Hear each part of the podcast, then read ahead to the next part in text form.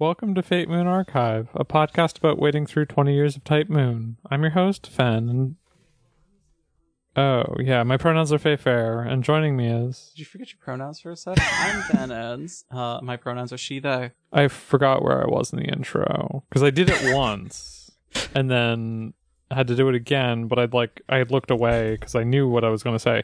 And once again, joining us is. Hello again. I'm Blue. Pronouns they them. Uh, today we're covering Kara no Kyoukai, The Garden of Sinners, Ever Cry, Never Life, Remaining Sense of Pain. Yes, I Perfect will be title. reading all four titles for each of these movies going forward. Remaining sense of pain is really good. You're, Ever you're Cry, right Never it. Life Ever Cry, is Never Life is incredible. amazing. Okay, do you remember there were bits for this in um in two things recently. Uh in Kaguya and something else about the mysterious font in Bocchi, the mysterious font that shows up on middle school Japanese boys t-shirts that just say random English words. Yes. These Ever Cry Never Life is on every single one of those t-shirts. Absolutely. Uh, it's bad. I have affection for these terrible, terrible things. At least they're bad in a way that I think is better than the English uh, Fate Stay Night titles. Yeah. Yes. Uh, but they're still bad, even if I find them fun, I- uh, like charming. I adore them. Like the, so, outside of enjoying the story, But two before things. Before we get there, we have some tea to sip, uh, and some literary fiction, a game, and a manga to cover. We can talk about the title when we actually get there. Uh huh. Uh-huh. Yuri tea time. I don't have any drinks, and it's killing me. I need caffeine. I have green tea and it's not enough. I should have stopped for coffee on my way. It is bitterly cold out today, and so I didn't stop for coffee because I was like, I can't, I can't like text someone for more than about thirty seconds Mm-hmm. before my hands start freezing. You shouldn't have gone out at all. Um, I went out for bagels and uh, treats for me. Uh-huh. It was donuts You should've today. taken my glove. Tasty donuts. Um, Well, you couldn't miss the donuts. Blue, what are you drinking? Well, wait, one sec. Let me finish my story. um, You can talk to me about your story when we get there, Fen. We have to do this segment first. yeah. Story. Okay, it's fine. what are you drinking, Blue? I'm just drinking a little here. Uh, Raz cranberry. Just I had a earlier to help me stay awake with my uh, two watch throughs of this movie. So Fen has a very funny habit of uh Nya censoring brand names. Uh huh. Perfect. Yeah. That's going to be amazing. Fen, So a seltzer and an energy drink. uh huh. Fen, Yes. you couldn't get a coffee today. I okay. I passed. There's a coffee store on the way to the bagel place and the gluten free bakery, and I passed it. And on my way past, I was like, "Oh, I could go for a coffee." I didn't get enough sleep because I had to wake up to. I poorly planned this week, and so I was behind on Yuri tea time stuff. Um. You spent so long reading Fushigi Densha. Uh. Yeah. I'll. Yeah. Um. Mark that? What? Did you mark that? What? No. Oh, I thought I saw you like marking to cut. Is Oh. Fushigi Densha a brand name we can't mention? no uh but i but i realized okay i can't have my hands outside of my pockets for very long or they will get painful Yeah. and then by the time i get home which is it's about a half hour walk from the coffee shop um in like you know negative 15 degrees celsius uh weather by the time i get home it is going to be a brick there's going to be no heat left in that coffee uh, and so i didn't end up getting coffee it's unfortunate. why is it unfortunate. Anyway, are we starting with the girl in the flammable skirt? We could start with Soma. Hey, Soma rules. Soma does rule. I wish I could play it. Is it because it's a Horror game. I just can't. Even even the narrative mode. Well, I guess at this point I could go back and do the narrative mode, but that It's like- still scary. exactly it that. still has tension to it, and then like on top of that, so there's joys of Reddit, but there's a subreddit called like Games the Movie or something like that, and like they're all about editing down uh movie recordings uh, with no commentary, and the fancy ones will even like have choreographed gameplay to try and fill any narrative gameplay bits. So I watched Soma in about three and a half hours, Hmm. which much better than the nine hour, nine hour gameplay of me being terrified and hiding from something that can't kill me. I can't I can't play horror games. This is a known fact about me. Uh we did we Soma has been interesting to play after we played Signalis, uh, because I looked at Signalis and was like, oh, this isn't scary. I could play this. And then Soma, without the enemies being able to hurt you, I was like, uh, I couldn't touch this. I'm terrified. Yeah, I I was kind of surprised at how much of the tension it still held, even with the enemies And- turned off. You played it before. I only Yeah. watched like the first section of it in Let's Play before, and then rewatched it watching you play uh, last week. Yeah, so I Well, I mean, played it 'cause the roughly horde- when it came out. Mhm. Um, and there was no no combat mode Yep. or no enemies mode at that point. Um, and to be clear, the enemies are still there. And they Ah. still act like they can hurt you. Yes. Yeah, they literally just made it so you don't die. Yes. Um, and so there was one specific area later on where there's an enemy that is pursuing you, and I was like, I know that we missed some stuff because I just wanted to get out of that area, and it was so miserable. Um, and so yeah, we Ben was spooked.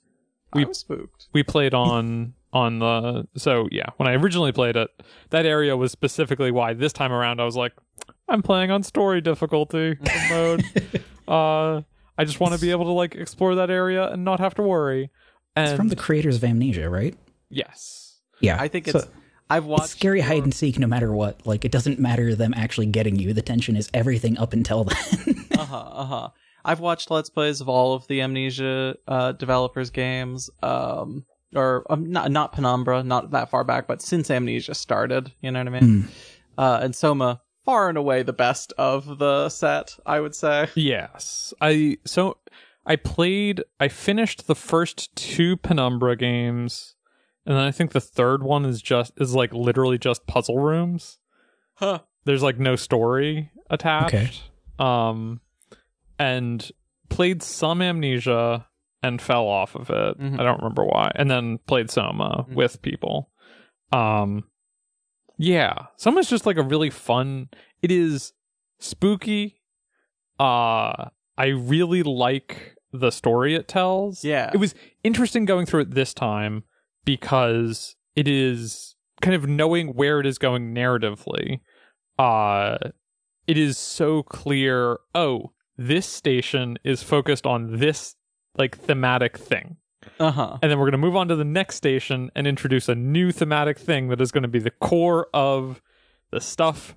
Uh, and like identity goes throughout. Like it is a game about identity and what it means to be yourself. Mm-hmm. Um, but the ways in which that is explored are significantly different at each place Yeah. that you go to. yeah. Which The is way- fun. I wrote it down was it's a interesting series of like thought experiments of what what is personhood and then also interesting end of life care in there a Mhm. lot too.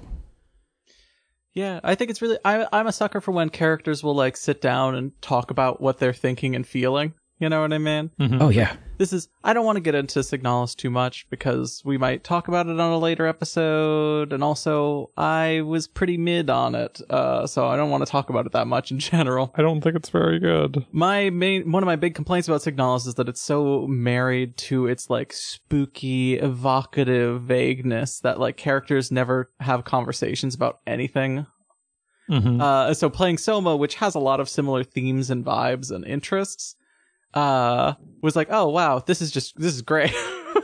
yes. Um, Signalis gets points for being gay, and that's it. Unfortunately, yeah, this is part of I can be I can be really unobservant or just dumb reading stuff. And so it is very nice like Soma is good about um part of the thing is Soma isn't that long hmm and so it doesn't really hurt that they're pretty explicit at each point like hey you're in a new place and here's a new thing that we're going to explore here and characters are going to talk about that thing Uh-huh. and then you're going to move on um and that's like a really nice yeah that just works really well you get to have characters because they have thoughts and feelings, and not just like, wow, did you also come down the big hole looking for a person like me? Haha. okay, and then they walk away. Dark Souls laughter. Yeah. Uh huh. Yeah. I know every. I like Dark Souls too, but hmm I like Dark Souls, but I don't go to those games for plot. uh huh. Yeah, they got Yep. interesting tidbits, but like they don't. Or I don't go to them for interesting characters, Yes. especially. The like What I mean? the lore is Yep. fun to read about. Yeah, But- uh-huh. Yeah. it's fun I- Yeah. I largely have to go to something that somebody else has collected, and even there, it's so much of people making inferences. So it's like, how much is actually the storytelling there? Do we want to It's- say what Soma is actually? Now that I'm thinking about it, it's, uh, it's an old game, and I think a lot of people have heard of it. But what if someone hasn't doesn't know what Soma actually is? Okay. Soma is a game about identity. We said that. You don't want to reveal any of the twists. um I mean like we can say the first thing which is uh it is a game where there is technology to scan your brain and and put a copy of you different places. Okay. Let me try to sum up Soma without uh, spilling any of the reveals uh, from that that uh, the communications dome on. Mhm. Soma is a science fiction story about a man who go with a with a terminal brain injury who goes in for an experimental brain scan treatment in Toronto in like the early 2000s. Mhm. Uh, he gets scanned, and, and when the helmet comes off, he is in a uh, underwater station of mysterious o- uh, origin about a hundred years later, surrounded by machines that clearly believe that they are people Mhm. uh, and are breaking down. And cannot be convinced otherwise. Yes, cannot be convinced otherwise, and seem to see themselves as human beings. Mhm. Mm-hmm. Mm-hmm.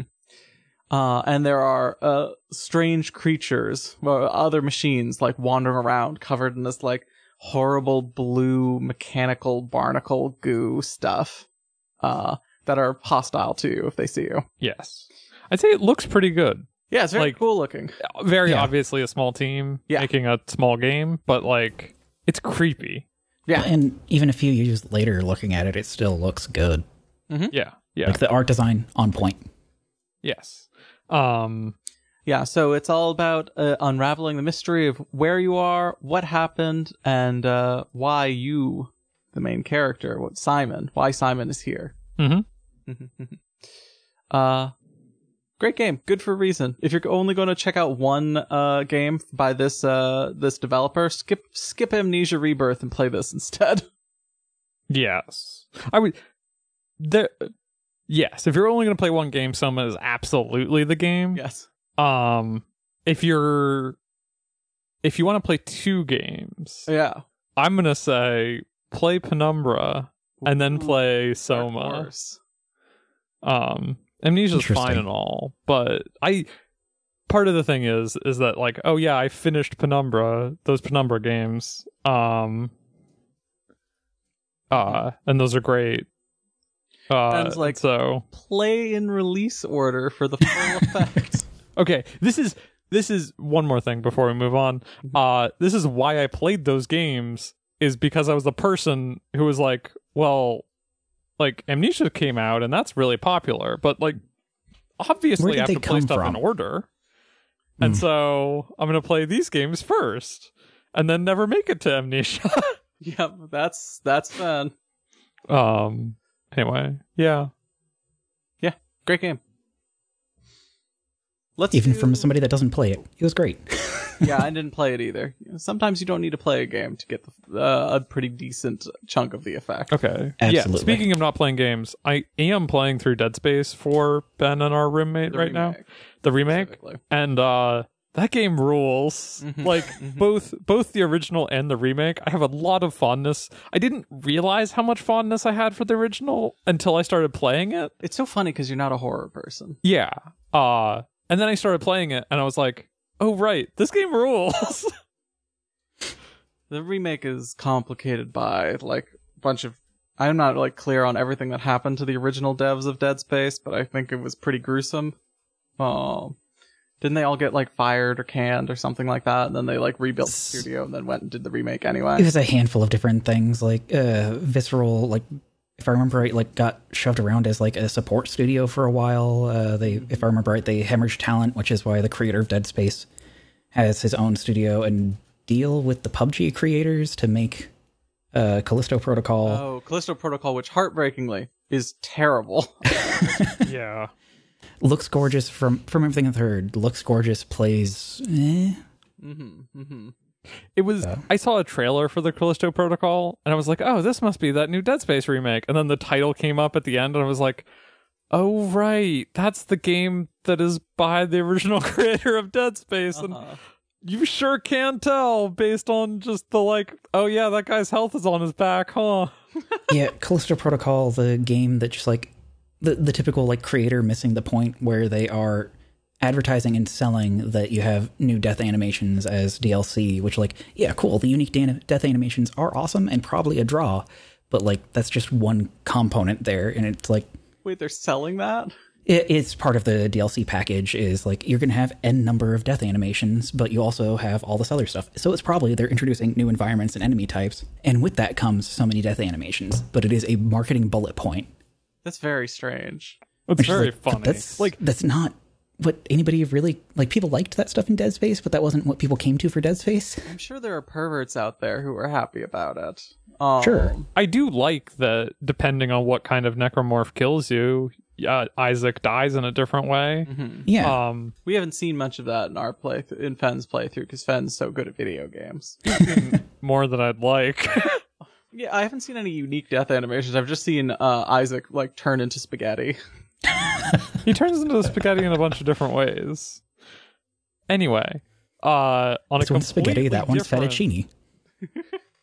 Um, topic. What should we want to cover first? Girl or Lou, you take a turn. okay? Okay, I guess cheating a bit. How much did this hit for you guys? Uh, I 'Cause thought that'll that probably- was pretty fine. Uh, the ending made me cry a bunch, and I couldn't sleep that night. But uh, Okay, otherwise, I thought Okay. it was pretty, pretty like enjoyable, but not like yeah, big, big. Okay. Let me tell you my my story of how I made my way through this. perfect. So first, so we're talking about Beauty and the Beast Girl, um, of which, so first I read the Tankobon, which is a is four chapters long. Hey, Fen, what the fuck's a Tankobon? Okay. a a physical book Okay, that has manga in it, good. Okay. a collection of previously serialized work. Uh huh. Basically, uh, a graphic novel, but for manga. Yes. Uh so I read that and that is four chapters long and I was like, "Oh my god, if this is just four chapters and they're like 57, I'm going to be here uh until sat Sunday. I'm not going to have any time to do anything else. I was like, I'm going to have to delay recording. It's going to be miserable." And it, as it turns out those four chapters cover about the first 20 chapters Uh-huh. of um what was serialized on Pixiv. Mhm. And I kind of got this vibe that afterward of the comic proper or uh, of the serial comic uh confirmed it that that did not sell well enough to get a second one. That's, Um okay, yeah. I, I saw like reading it. There are like the celebrations for yeah, we got a Tankobon, and I never saw that pop up again. That's Yes. unfortunate. Yeah. uh and so yeah, I read that and I was like this is fine. And then I went to the manga and was like this art is worse. um I, I did see. I did not read the the like official release uh stuff, but I did see them advertising it in the little like notes of like, like Yeah, get the better art. new redrawn art in the Tankobon. uh-huh. Yeah, Um, and so yeah, so I read that and then woke up early today to finish because it was I I was struggling with should I stay up tonight and get up at my normal time or should I wake up early tomorrow morning? mm-hmm. Uh, and I woke up early today uh Yeah. to finish it and had had the ending built up enough. yeah. I was That- afraid of that. Uh, Oh yeah, you also didn't read it at 3 a.m. alone in the dark. no. Yeah, Very different experience, Fen. I read it at seven thirty alone in the dark. Mm-hmm. Mm-hmm. yeah. Um and i was like oh, okay this is it or the ending i did cry i was like i'm gonna be fine and then i was like no i'm not uh but This is why. This is why I go into it being like it was pretty fine, uh, but the the Yep. ending did hit for me enough Yeah. to make me cry. Like- i guess the, The- thing for me is it this is sure a webcomic. You And want to talk about what Fair. this book is Yes. about? Yeah. real quick. I'll go Luke, go into it here. So, uh, I'd say the first nine chapters or so is kind of a nice, kind of concise little romance story of following the perspective of a monster girl that you know considers herself as you know ugly monster, needs to hide away from everybody, can't go near humans. Uh, she is out foraging in the woods, drops an apple, and it happens to roll into a flower field, and she sees a human. She has a moment of like, oh, I'm going to scare her, but the girl doesn't react to the gestures. Uh, that's because she is the most literally named Yuri protagonist ever, named Lily Blind, and she can't see. Um, so instead, Lily Blind. yep, like the flower names thing that they're doing is already so on the nose. You, uh-huh. you know? yep, And then Lily Blind because she's blind. I guess it's an it, it it's blind in English, so in Japanese Yeah. it would be slightly slightly different. But I still that's splitting hairs a little bit. Uh-huh. Yeah.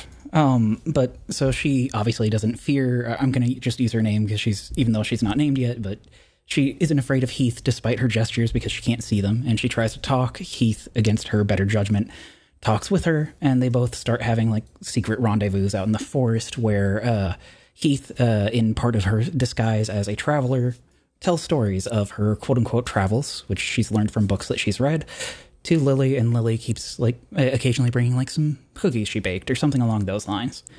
Um, during this time, you have uh, Heath like have flashbacks to the last time she interacted with the human, uh, to a human with a human town, and them cornering her and her releasing basically dragon's breath on the town, and her being terrified of the humans in general. So this is just like, but but she's lonely. She she wants some sort of companionship. So she's got this internal struggle. Lily, uh, and at the same time, she's starting to realize she has feelings for Lily. Lily at one point ends up saying, uh, I won't be around anymore for a while, at least. Well, it takes her a little bit to say the for a while part because she's going to see a doctor in town to hopefully restore her sight. Um, this is where you get kind of a confession scene from Heath's side to Lily, and uh, Lily reveals that uh, she had the blindness from uh, her mom inhaling smoke from a town fire from a monster when her mom was pregnant with her. Uh, and that she will give Heath her response when she comes back from her treatment. Uh, Heath spends the entirety of Lily's treatment just like self flagellating herself because she's ruined the girl she likes life and she's been lying to her and yada yada yada. She decides to come clean. She meets up with Lily again, does come clean. They both confess to each other. Yada yada. A nice little cute little romance scene, only nine chapters long. Mm-hmm. And then the story keeps going on. It is kind of a cute little slice of life from there where you get to meet Lily's family, get to kind of learn more about the history of the town, other people that have been affected by Heath's uh, burning down the town or burning part of the town. I will And say it's go for it. deeply funny to me. It when Lily first shows up, she makes it sound like she's traveled a long way to see a special doctor, but she lives about an hour's walk the other direction. Yes. Like it's a long. I guess it's a long journey when you're blind and it's a forest. You know what I mean? But Yeah, it's just she sounds It's like, like- oh, I've come you're from down the block. Yeah, uh huh. yep. Fen went on a longer walk than that this morning. yep.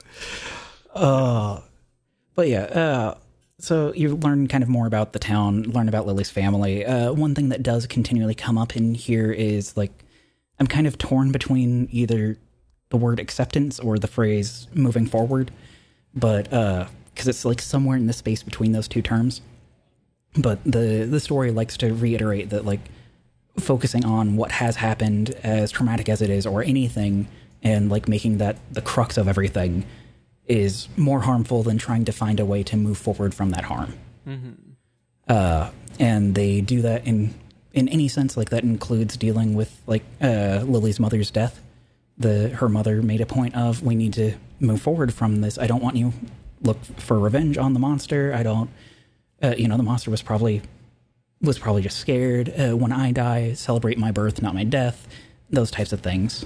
And so we go through, like I said, slice of life of uh, about a year, I think it was, uh, to where we get to their birthday, which Lily decides uh, that Heath should celebrate her birthday on Lily's birthday because Heath doesn't know her birthday. That whole thing. And uh, Lily and Heath have a confrontation basically about uh, the fact that they have very different lifespans and how Lily has been considering that. And uh, the confrontation started up because Heath heard Lily say, just like, with this, Heath will be happy or be fine without me.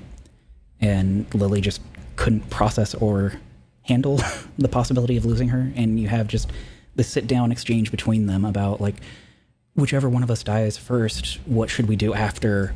And largely the agreement is whichever one of us dies first, the other should continue their life as long as they are willing to, as long as they are able to find something in the world. But also, if it is too painful, feel free to follow me. Uh, the end of that birthday scene, they both give each other wedding rings as a way of remembering each other for eternity. And then you get to the final chapter, which doesn't really give you anything besides that Heath looks a little different for a little while. You see the maid from Lily's family um, talking to. Who is immortal? Yes, is important for this. Yes, a a maid who is immortal CL. because the entire side plot is absolutely CL. Or Uh, we yeah, or- or, Mimi yeah. from. There we go. from Thank Wanna you. Love you until you die. But you have an im- immortal maid in there talking to a girl we that looks kind of familiar, but we don't recognize, and we end up finding out that uh, she is the grandchild of the grandchild of a little girl that we knew from the story. So generations have passed, and uh, Heath and Iris, the immortal maid, sit down and have a brief conversation of just like how nice it is to have a long-lived companion, and Heath apologizes at this point. Uh, it, an important thing here too that I like is when they gloss they gloss over Lily's death. They don't focus on it at all. There's a single panel, and it's like the darkest panel in the page, and, and not like dark grim. Just like literally, it is harder to see. um. So Lily or Heath says sorry, goes back to the forest, goes to the apple tree, goes to the flower field where she met Lily, and there's the grave, and she lays down, apologizes for being so tired, closes her eyes, and wakes up to seeing Lily standing over her. And Lily asks her, or says, I've waited long enough, and asks her to tell her the stories of her travels, just like when they originally met. And man, those are the last two chapters destroy me each time I look at them still. So yeah, that's Beauty and the Beast girl. Yeah, I'm in this weird spot with this one where I feel like that pathos is a little unearned for the from the rest of the story, but it does it does like I'm a sucker for this kind of thing. It's very easy to make me cry, especially right now when Yeah. I'm sitting here like having read so much shit lately that's about death, you know. What I mean? Yeah. So I'm primed for this. Well, uh, well, I'm like, I read it and like was like, there's been note that you went from the first seven chapters to the last two, and this is a Yep. 50 chapter manga where basically nothing happens. For So- most of it. Yeah, and literally the way that, like, you know, on an AniList rating, I originally was going to do three stars, and the last chapter hit, and I put it up to four, type of a thing. I, like thi- I it- just think I gave it a three. Was I- I exactly think- where you expect the whole time. Yeah, but Uh huh. Uh-huh. what I wrote The- Um, the fun thing going back though was I was with you of it being completely unearned the first time, but like going back through the second time and seeing like each of those little moments of like keep moving forward, it, it just made it even more important. It's, it's not so much about their death at the very end. The whole thing is just about you know it, it's just part of life. Keep moving forward. Yeah. It just all feels a little unfocused. You know what I Yeah. mean? Like there's not really a thesis. Feels or, like a there is, like, a but like, yeah, it's like a web comic. Uh, lots of things just get introduced and dropped, and like everything fits together in a very convenient way. You know what I mean? mhm. So Yep. it's like uh, I I enjoyed it while I was reading it. Um, and like I said, the ending worked for me to to a certain extent. I I teared up again while you were like saying the ending, but like Yeah, it just feel a little bit like like tear jerking. You know what I mean? Yep. Like they do this thing. The the thing that makes it a little bit better for me is that they are hinting at how this is going to end. Like the whole time, there's like mm-hmm. they are constantly like not saying, but like showing that there's something wrong between the ages of the two. You know what I mm-hmm. mean? Yeah. One of the more fun things, which is also kind of like a plot hole, unfocused designed bit there, but it kind of works for me in retrospect, is they show a flashback of Heath helping a little girl get out of the forest, and it's Heath being a little girl. Mm-hmm. And later on, you hear reference to Heath saving a little girl, and that's when the town burned down. Mm-hmm. And that was just, you know, uh, Lily's mom, Lily's age, like that long ago. Mm-hmm. So what, like at most 19 years at most. Um, but then it shows another flashback of a fully grown Heath doing that. So it just kind of like plays with that expectation. Like, like you're mentioning, they do hint in various ways of the longevity difference. It's also funny to me. There's like an author note somewhere where the author is like, "Well, I was gonna make Heath look like a a monster instead of like a cute tall girl with a tail and like cute ears." But Yeah. I decided against it and made her traditionally cute. And I'm like, Mm. in a web comic. You could have done anything you wanted. Could have made her a little freakier. I mean, she's cute. I like her ears. Yeah, she is adorable, and I love when she gets angry. Uh huh. Like, oh, her getting the longer horn and the black sclera, yes. Yeah, yeah. But yeah, it's a little uh, it's a little um, weightless to me. Yeah. Yeah. basically is where I'm coming from. Uh, fun, funny things about it. It's so fun that like it's so funny that by volume this comic is half out of time, out of context doodles of uh the girls making Oh, out yeah. and or size play. Uh huh. I know the author has like a another book, right, w- which is about like a giant Just- woman who's like twenty feet tall or something like that, and her tiny girlfriend. And But there's I could have told you that this uh, person has a size kink just based on this. Yep. And Um, I think there's an R18 dojin out there of the two just going at it too. Yeah. So Yeah. Part of that They, have- is. they are fucking so much in the margins of this book, apparently. Uh-huh. yep.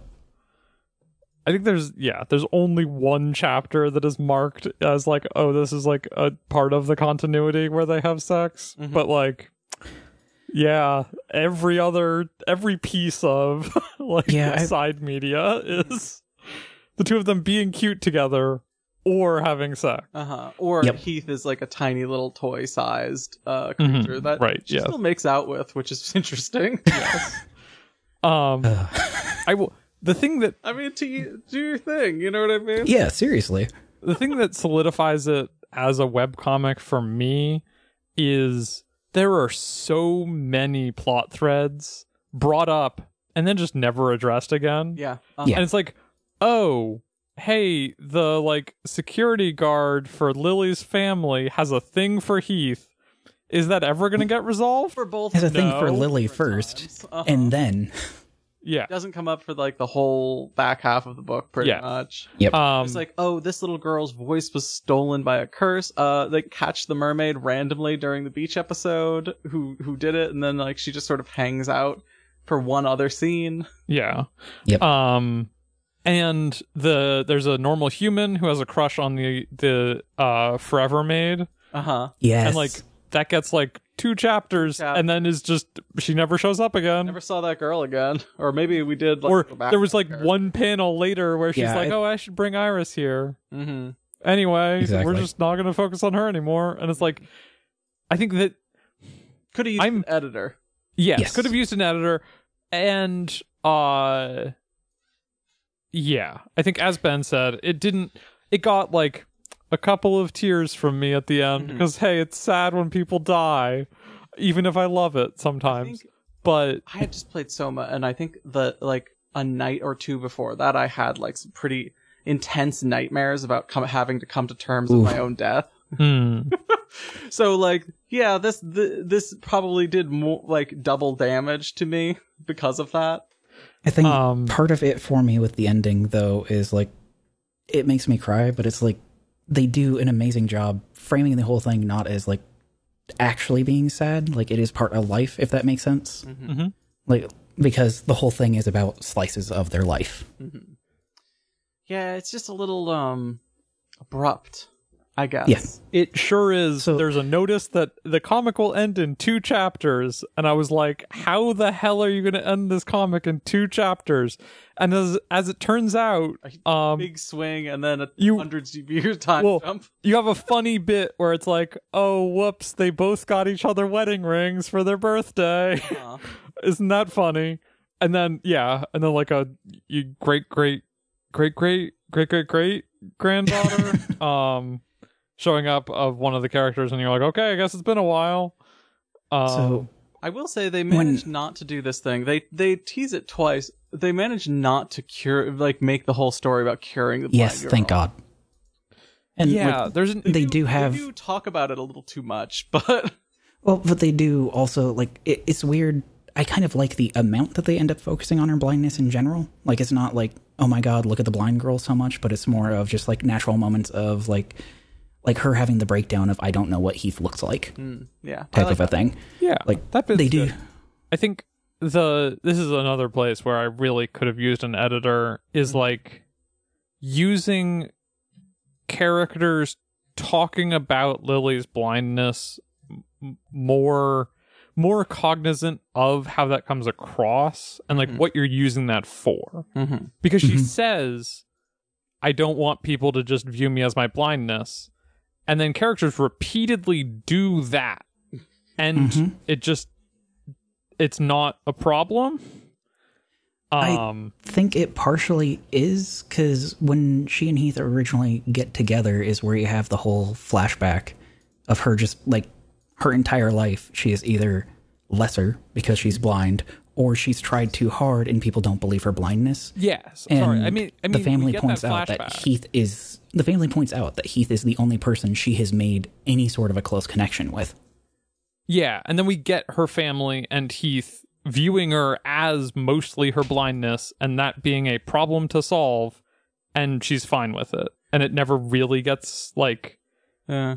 The bit the the bit that I say is that uh we get that bit of her having complicated feelings about her family, but then we meet her family and they're all cool and fine and everything's Yeah. nice Yeah. and normal um and there isn't really anything which is like happening there. it's a lighthearted comic. yeah, totally. and but that's then, fine, But then but- she fucking dies. yeah. so yeah So anyway, one of like the I said, I did enjoy it, but um not One of not the- one of my faves. Yeah. weird things when I was reading it was I was following this serially, and you know, occasionally you just let things build up. And I guess when I caught up, it was the second to last chapter, and I had missed that like two ch- chapter warning that somebody had put out. Mm-hmm. So like a month later, I look back, I'm like, wait, there's only one new chapter. What? what? And I just walked brick wall right into that ending with no like expectation or context because it had been a month. You know. Sometimes you get got. Uh-huh. Yep. So Sometimes a story gets canceled.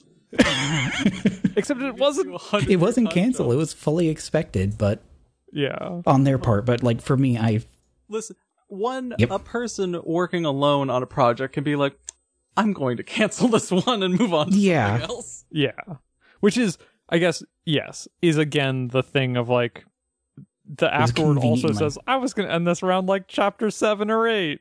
Yeah, and it's like, uh-huh. yeah, that's about the number of ideas you had. And then it just kept going. Yep. They as it- like I said in the beginning, I've the beginning and the end are the main things for me. Everything else is just kind of filler leading up to it. The thing is that it's cu- it's cute. It is You very what I mean? cute. They're they're a cute pair. yeah. I think the thing for me is really, yeah, I have better written the pieces of this that I like. I just, I have other comics that are better written that I could go to. Guess if you want Monster Hmm. Girls, Monster Girls are rare, but It's that's rare. not the draw for me. So Fen Fen is not uh big big into Monster Girls, but I like a Monster Girl. Hmm. You know, hmm. it's fun Same, to have a variety and- of weird Monster Girls. Even with her being cute, she is a unique design for Monster Girls. On top of that, I like her big tail. Mm-hmm. she's yep. She's a big like dragon beast monster hybrid in humanoid form. Mm-hmm. Right. I completely forgot that there's a doctor who shows up and is like, Right? Yes. Oh, I want to like completely dropped. talk more with you, and then she never shows up again.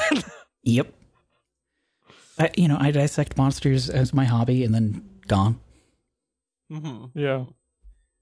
She pretty much only comes in to try and convince Heath to like let her cut out her eyes to so that Lily can be like can have sight instead of her. Yes. Yep. And so that's the thing for me is instead of saying like yes, if I could have a magical cure, I would want sight back, hmm. but like I'm living a fulfilling life, what she says is I don't want you to suffer. Hmm. They could just do one and one. Yeah. yes, that was also my thing is like you could just take one eye and it would be fine. Yeah. Well, neither of them having depth perception seems like it could come. but all right, we got any more thoughts about Beauty and the Beast, girl? None Huh? none for me. Yeah, I think that's pretty much it.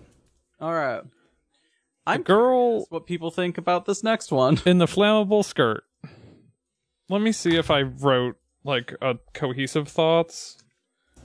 Um I did not. I did write down like a sentence for each of the stories. Uh-huh. in- There's so many stories. This is- we can't really dig into too many of them. yes. This is a collection of short stories by Aimee, Bender. Bender. Yeah. How much? Okay, to set this up, how much pretentious literary short fictions do you two usually read? None. Not since I was in literary classes, which like was one of the fun things about this was just it put me into a mode of reading I haven't done in like five years. Did you ever read Aimee Bender in school? No. Oh, okay, okay. I was. I remember I took some writing classes, and I had a teacher who was like, "You'll like Aimee Bender. Go read her." Gave me a list of authors who write like surreal shit like this, like George Saunders and mm. so on. Yeah. So like the first couple I I I didn't really process how many short stories there were. So like I the first couple like I was like, you know, highlighting, taking notes. I didn't even really write down notes. I was like, I'll make another pass because, you know, it's a short story. Oh shit, there's like 13 of them. Um Oh, yeah, they go pretty fast. But I did. I did give you a list of the ones to hit. I think if you uh, I- if you didn't have time. I don't even remember seeing that. So like I've I read through them. All right, that's fine. So- okay, let's go story by story. The Rememberer, Ben. Great. Uh, I liked it. Yeah, so I just have a one sentence summary for each of these. Narrator's boyfriend undergoes reverse evolution. She abandons him when he's a salamander. She misses him. a lot of semicolons in that sentence, but you get the idea. These are stories that like uh it's written in a really weird stilted way that I really like. All of Yes. this stuff. it's like so detached from real human experience while being about human experience. Uh in a way that I think is Yeah. very fun. Yes. Also, just they're funny. They're, even the stories even the funny. even the stories I don't enjoy were fun to read. I do think the longer stories sometimes drag a little bit for me Yes. because of that style. Mhm. But uh, this is why I like that so many of them are so short. this one stuck with me too just because it was one of the few that like i was able to kind of piece together some sort of a not metaphor version of what was happening there Mhm. if that makes sense like Uh-huh, uh-huh. because the entire reason of them being together and being attracted to each other was their like mutual intellectualism and like he starts pining after unintellectualism Uh-huh. and at some point in this case they literalize it and make him de-evolve but he's no longer the million years a person or something. yeah. Uh-huh. He's no longer the person or the type of person that she was interested in. Mm-hmm. And she's watching him become less of a person, air quotes, in her view. The question is with. Yeah. The question is getting. If you were trying to pull it out of the metaphor, the question there is did they get divorced or did she fucking murder him? Uh, Call my name, Fen. Give me your your your Sorry, I was summary. taking a sip of tea. Um, lonely heiress follows a man back to his apartment where he refuses to have sex after cutting off her dress and tying her up. Okay, he She wants, sucks. she's terrible. she sucks. he wants to cut her dress off, and then is like, "But I'm watching TV, so I'm not doing anything else." And she's like, "Aren't you gonna tie me up or something?" He's like, "Uh, okay, fine." And he ties her up and is like, "Okay, you want to what TV show you want to watch?" Yeah, Kind of like watches game shows with him. yeah. Oh, where's the one line like you've got an heiress like uh, tied up and naked in front of uh, you can't just tie up a millionaire's daughter and not fuck her. Uh huh. Who do you think you are?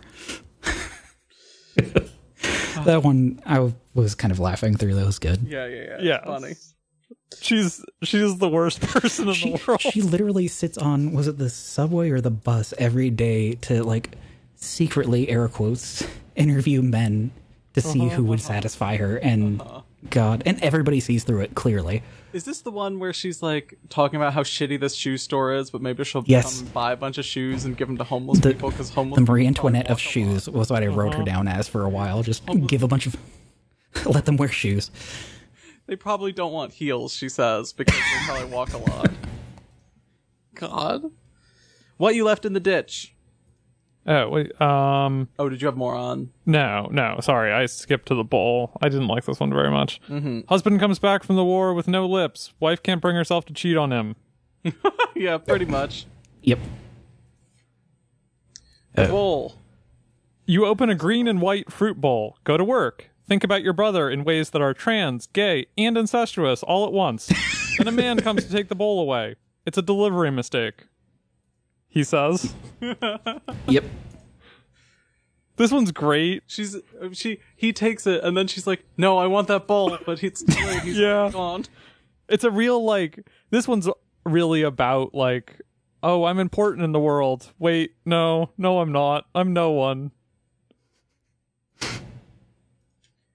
Oh right, it's also in second. oh it is in second person Yes. Which is That- why I said you. Uh huh. it was one that i wanted to go back to because of that because it i haven't read much second person stuff so it it was hard for me to stay focused on this one because it's just At a some completely different thing I'm going to bring If on a Winter's Night a Traveler, Mm-hmm. which is a You mentioned second person novel. I love this bit where you go to a restaurant and get uh like a plate of broccoli and then like pour a bunch of butter on it because it tastes like shit. Oh, Don't eat it and then leave. yeah. Trying to eat healthy. Uh huh. I've been there. Marzipan. Their parents' deaths affect a mother and oh yeah, their parents' deaths affect a mother and father in different ways, leaving their children to laugh and wonder at the absurdity. The father wakes up with a hole in his stomach that goes all the way through. Yep. He's fine. The mother, mother- gives birth to her God grandma or to her mother. mom. It's so funny when that it's happens. so funny. She starts. She comes home and she starts doing crunches, and she's like, "God damn it! I'm not gonna let my mother destroy my body." and she, there's another bit where she's like, "If I knew it was gonna be my mother, I would have had some cigarettes." yep yeah. And they eat marzipan cake, which is the cake, the leftovers from when her mom died. Uh huh. Uh, her, yeah, the narrator's grandma Yeah. loves marzipan. Loves marzipan. Narrator Yeah. also loves marzipan. Dad There's- can't stand it. There's There's a- also go at the end kind of an implication of like maybe the daughter or the, the, the narrator is going to have the same type of attachment to her mother and maybe have the same reaction that her mom did I read that to her as grandma. her consciously saying, "I need to let go." her mom says that, right? Right. Yeah, She the mom says down and is that, like, "Hey, when I die, you need to let me go." Uh huh. but the kid so this doesn't happen to you. and the kid then is like, uh, I pretended I was her while I ate it. I imagined I was do, uh, doing the eating, but she was getting nourished, Mm-hmm, which like the same thing as the mom carrying the grandma, Another eating and nourishing her. another great uh, thing about this uh, is um, I love the weird, the like acceptable surreal- surreality of these worlds because the doctor. When this happened, he's like, "Oh yikes! Uh, I'm pretty busy, so I'm gonna go and leave." you to do it." Yeah. This is weird, but like, you know, you can you can handle it. This is this is one of the longer ones, and I think it works really well. Yes. because Yes. you spend the first half of the story going, "When is marzipan going to get added? Uh-huh. When when does marzipan come up?"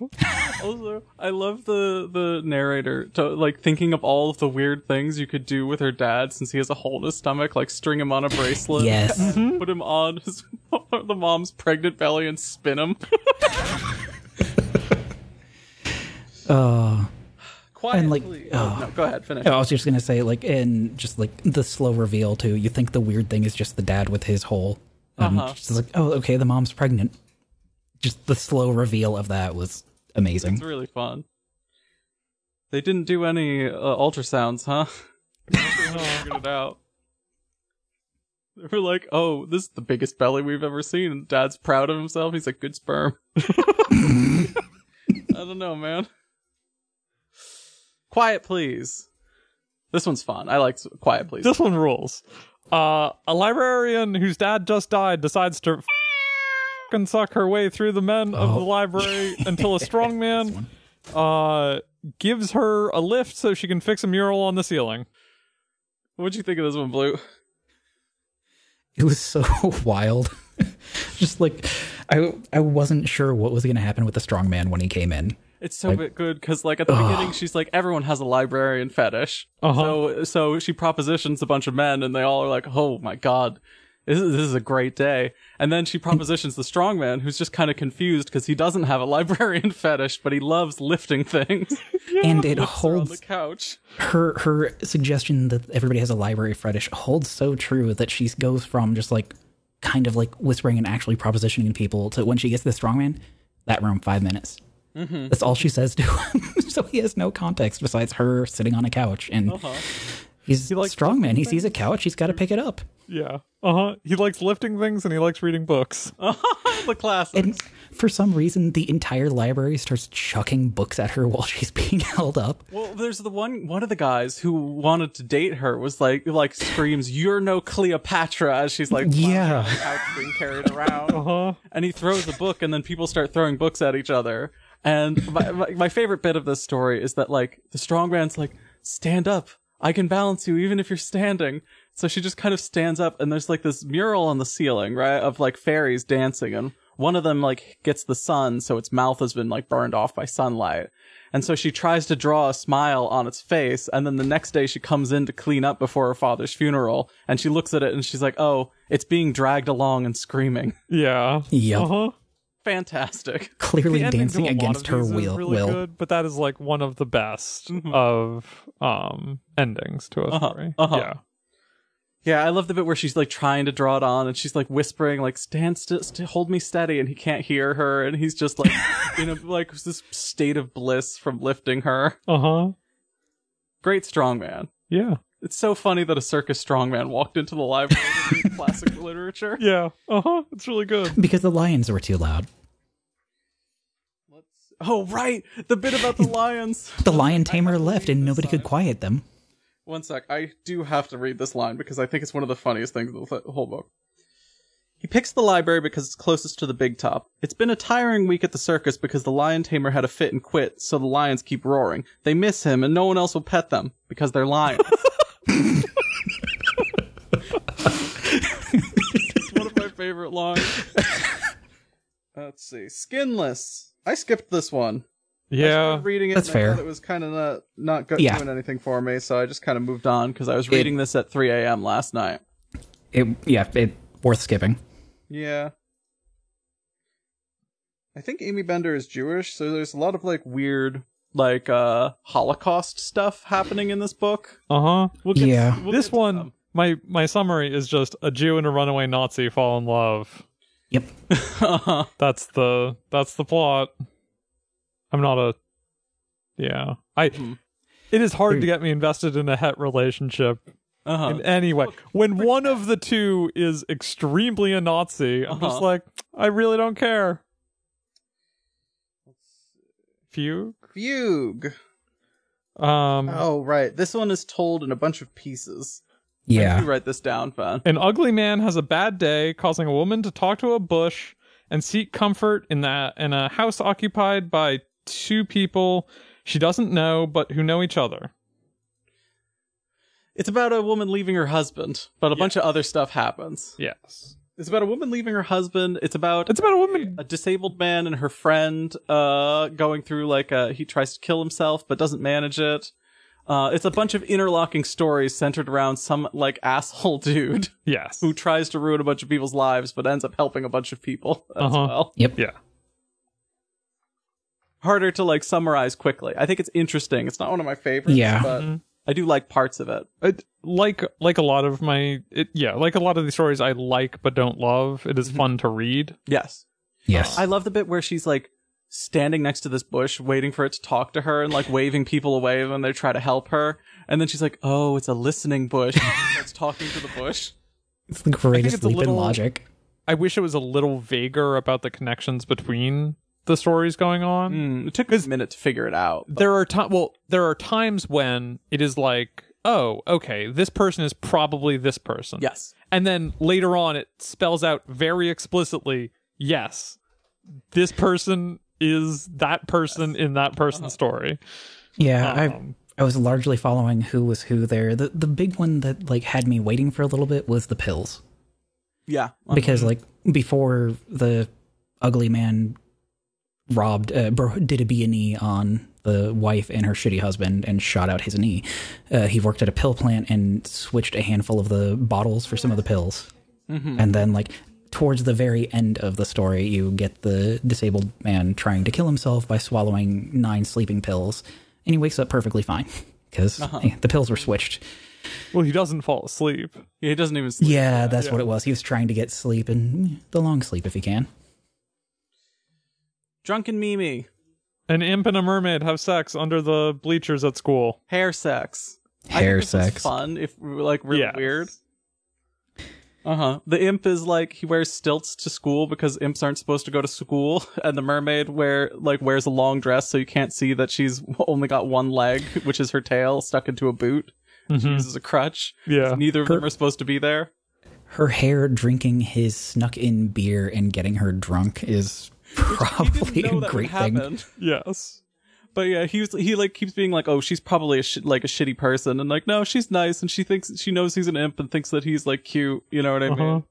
hmm And so like he like pets her hair until she comes because her hair has nerve endings in it. Mhm. No, just the hair. Mm-hmm. Mm-hmm. Yeah, yeah. He like touches her arm. And she's like, no, no, no, no, no.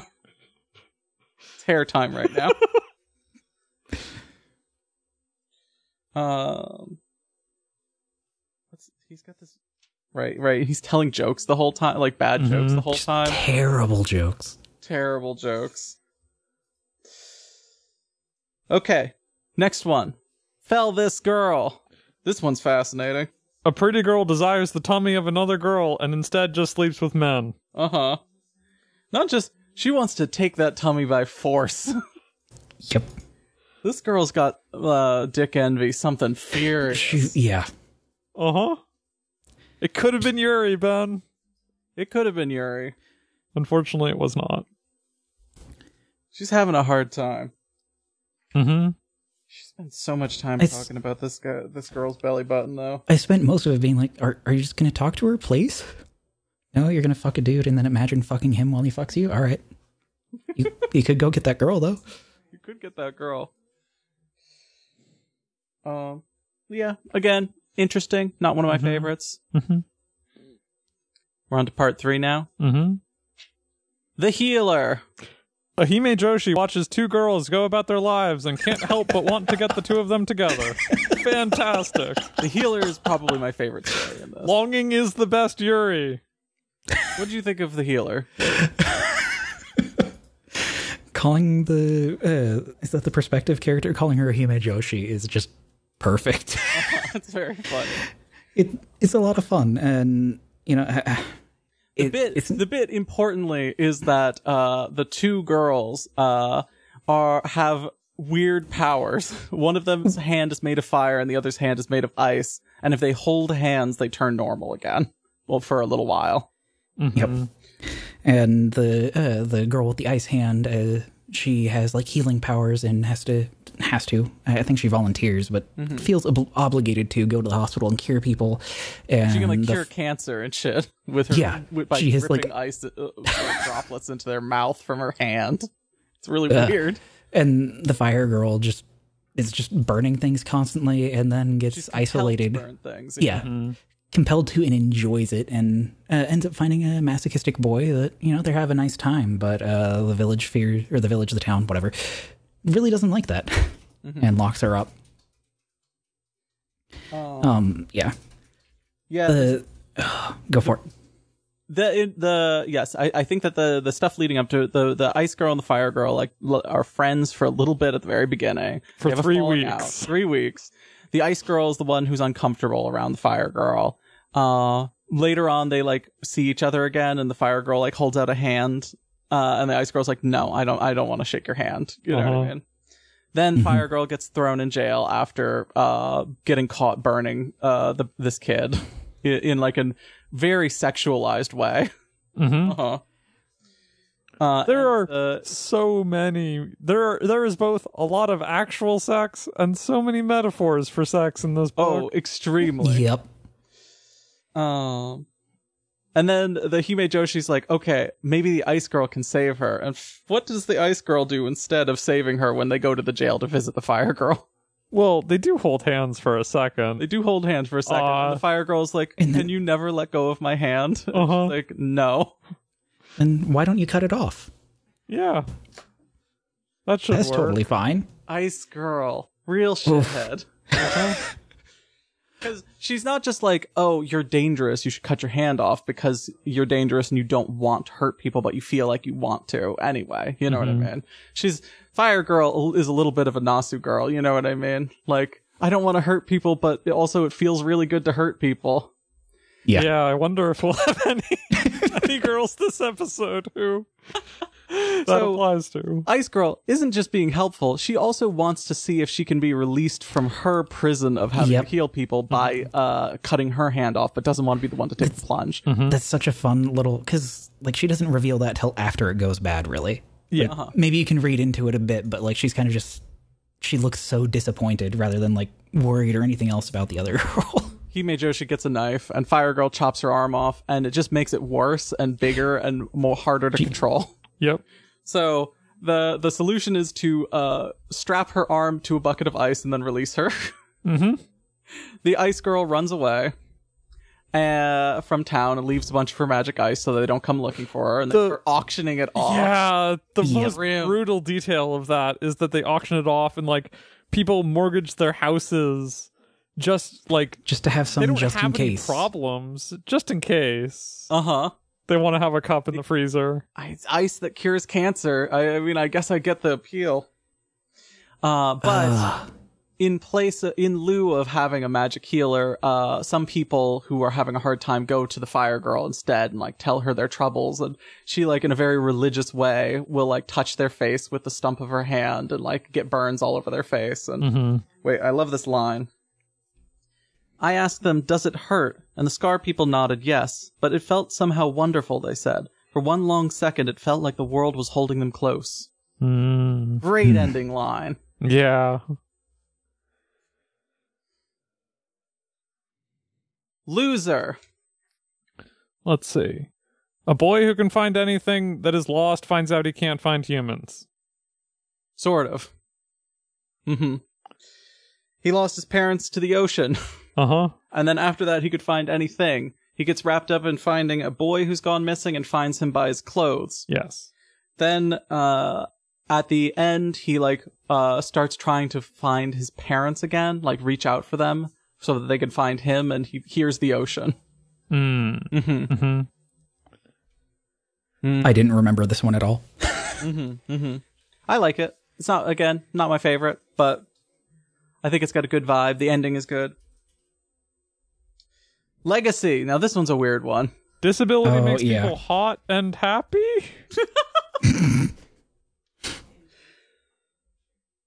this really is a story about longing for disability. i i Yes. think hmm In, I in- think it's more about uh, the thing is I think it's a metaphor for like difference and strangeness than being like disability. I think a lot of things in this is about disability I so far as it's about being different. I think it's using disability as a metaphor. Sure. Uh but yes, it does come across a little weird that she's so horny for the hump- humpback man until she finds out the humpback is fake. Uh huh. Um but I think I I think what it's trying to do is that it's relieving to not have to be perfect. Yes. You know what I mean? But the way it goes about that is is weird feeling. weird. It feels weird. Also, the humpback man that she fucks is her uncle. Yes. I forgot that part. Shit. I do love this line uh, because her parents are trying to get rid of her because she's pregnant and in high school. Uh, and her, her her parents, disturbed by the predicament, brood over the problem until her father came up with a brilliant idea. That castle, your weird brother. There's just oh, yep. I that dumped that part as soon as we me. went. Mhm. Oh, Dreaming Brocon's everywhere. Polish. As a town waits for God to strike them down, a young woman loses her parents, pushing her to cause the end. Mm-hmm. Mm-hmm. The end is like vague, but certainly feels like she's trying to cause God to come strike the town down. Yes, yes. This is a girl who's like really caught up in it's she's taking care of her father who's ill, Mhm. right? Uh, and her mother like runs out on them to go to. This is the one with the the the uh we've run the the circuit of Holocaust museum. Yes. Yeah. What a wild sentence to say. Uh, the mom's got a thing for visiting Holocaust museums. Um, Send your elderly and disabled father on the train on his own. yeah, Bundle him up and have him meet me at the Holocaust Museum. yeah. Uh, I- But yes, there's a there's an elderly couple who are survivors of the Holocaust who have uh prophetic identical prophetic dreams and they have a dream of the town being destroyed if it doesn't if they don't follow the second commandment of there shall be no other gods before me. So everyone throws out their like various decor that could be misconstrued as an icon of a god. Mhm. And then there's a bizarre Greek god statue in the middle of town, and they're all too lazy to get rid of it, so they cover it with a sheet until this put upon girl tears it off at the end. Fascinating. A lot of this is like, um, basically every story in this is uh about being weighed down by expectation and your parents and um like the weight of responsibility and wanting to buck it and not knowing how and then trying to and then failing in some way that makes you more miserable or reveals that you could not have been happy just by doing that. You know what I mean? Mhm. Or or and or it's about fucking a bunch of men and being sad about it. Yes. Speaking of the ring, A woman falls in love with a robber, and a ring they steal has drastic effects. They keep finding rings in uh various types of like sugar, flour, and uh, salt are the 3 and one of them turns everything it touches red. And uh this girl's wearing all three wi- rings. They go on vacation together. She turns the ocean red for about a mile and has to throw all her rings into the ocean to try and stop it. Uh huh. And she breaks up with the man because she really only cared about him because he gave her pretty rings. There's a great bit where she's like, um, where he's like, wait, wait, no, it, it wasn't really about the rings. I really love you. And she's like, honestly, man, I don't even know what your name is. Uh-huh. That bit's great. Oh, where's It's the line on one. that one? There's a line when the like you said, it's about one mile out, but the way it is mentioned is she makes a comment something like, "I guess it's just a one mile ring." Yes, it's not all powerful. Oh right, at the end they break. They both end up. They split up and then both break into the house that had the red ring, uh, Yes. which was kept in a sugar jar that seemed to not cause the bleed. And so she's just eating the special sugar, and she's like, "Here, have some. It's special." And he's like eating it, and he's like, "I think it's just sugar," and she just keeps eating it. She says like, "Shh, don't, don't say that. Don't, don't tell Yeah. me." Shh, I murmur back, touching my shoulder to his, scooping up a pile, or a new pile of grains into my hand. Don't tell. It's good. This one's good. Uh huh. And the last story, the title story, the girl in the flammable skirt. A girl grows up realizing that being alive is a chore. Mm-hmm. Um, it's uh, this one's a little all over the place, but the ending of it is really fantastic. Uh huh. I think. Yeah, she like f- sees her dad walking around in a, with a backpack made of stone, he, and is like, "That's too heavy." And he's like, "Okay, but someone's got to wear it," and makes her wear it instead. So she has to go around wearing this heavy backpack made of stone. Uh huh. And gives her the role that like she's not allowed to set it down or do anything to alleviate it. Yep.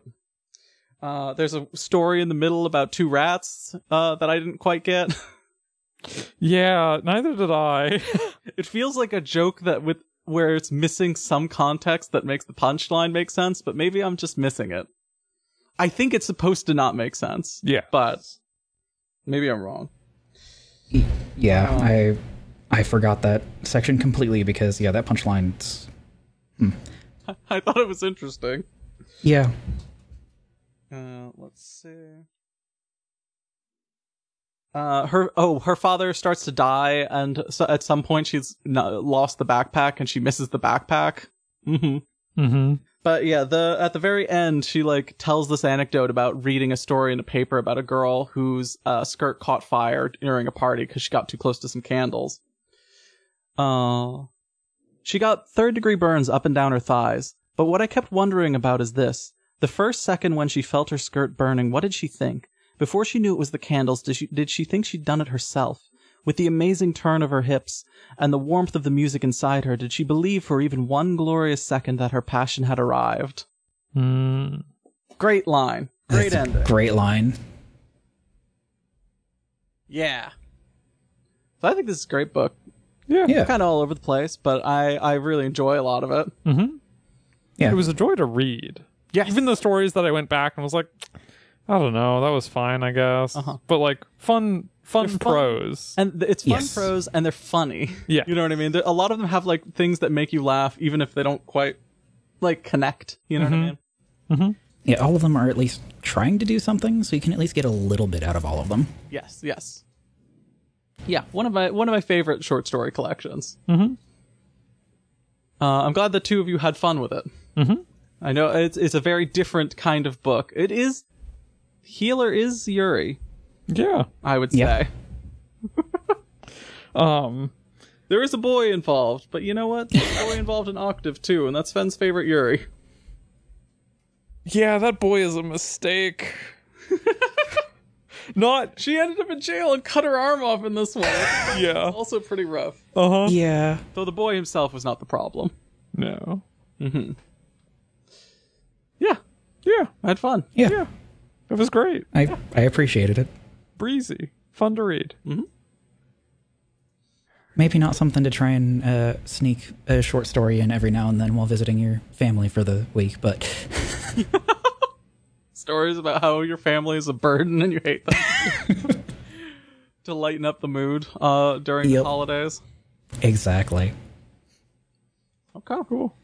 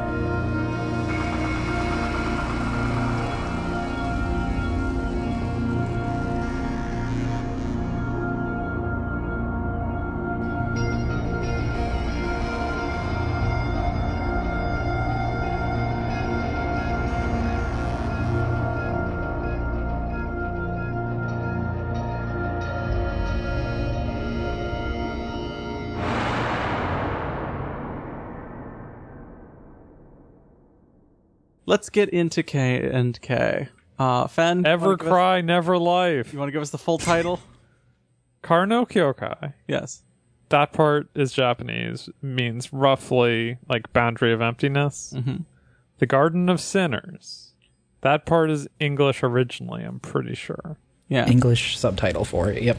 Um, Ever Cry, Never Life, which rules. That part also English. Uh, and then Remaining Sense of Pain is translated from Japanese. yes. Simultaneously, Nasu, stop writing English, but also please keep writing English. We've got another unique pre-show reminder. Which This great. one is incredible. I love these. Oh, they're all amazing. But this one, yes. the little Neko Arc doll uh, waves to Miki and Shiki before taking a seat next to a little mushroom Nasu. The film starts. Uh, we've got Rin from in her like little creature design from Tiger Dojo smoking a cigarette. There is smoke this time, which Uh-huh. is great. Uh, she smokes so much that Sakura, who's standing next to her, evaporates into the smoke. okay. It is like fluffy cotton smoke. Yeah. Like, Oh, like yeah, the- literal cotton. Yes, yes, yes. Uh, great. it's incredible. Which this is all stop motion animated. Yeah. Yeah, the, like in the curtains uh, that are drawing back for the screen are felt. Like it, it looks so good. Uh huh. Um, th- based on the pattern so far, this means that next week Rin is going to be in the movie theater. What crimes will she commit? Toko, watching Rin smoke on screen, has gotten a hankering from some cigarettes of her own, whips out a pack. Pu- uh, little puppet Shiki does not like this and approaches her with knife drawn. However, twist! Toko eats the cigarette. and then it cuts to her holding out the pack, which says chocolate cigarettes. I did not go back to check last night, but I was like, oh, those have to have been candy cigarettes, right? Yeah, Although the idea of Toko eating a cigarette rather than getting stabbed with a knife is also very funny.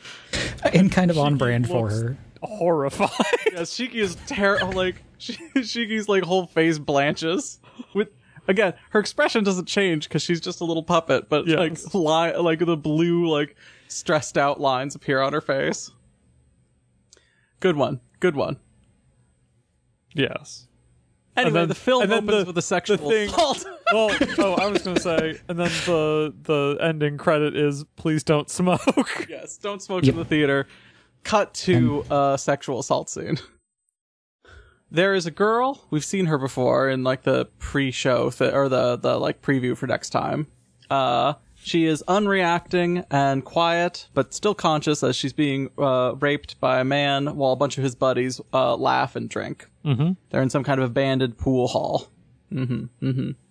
I wasn't expecting this much bare titty and nipple on the screen. Yeah. That happens a lot this time. Yep. Uh, the man asks if the girl is enjoying herself. She asks him to stop uh, in a deadpan voice. His friends laugh at him. They all they all talk about um, maybe finding another more interesting girl. Uh, but the uh, guy doing the sexual assault has a great idea. He grabs the girl's face and like does is about to do something when we cut to the title screen. Mm-hmm.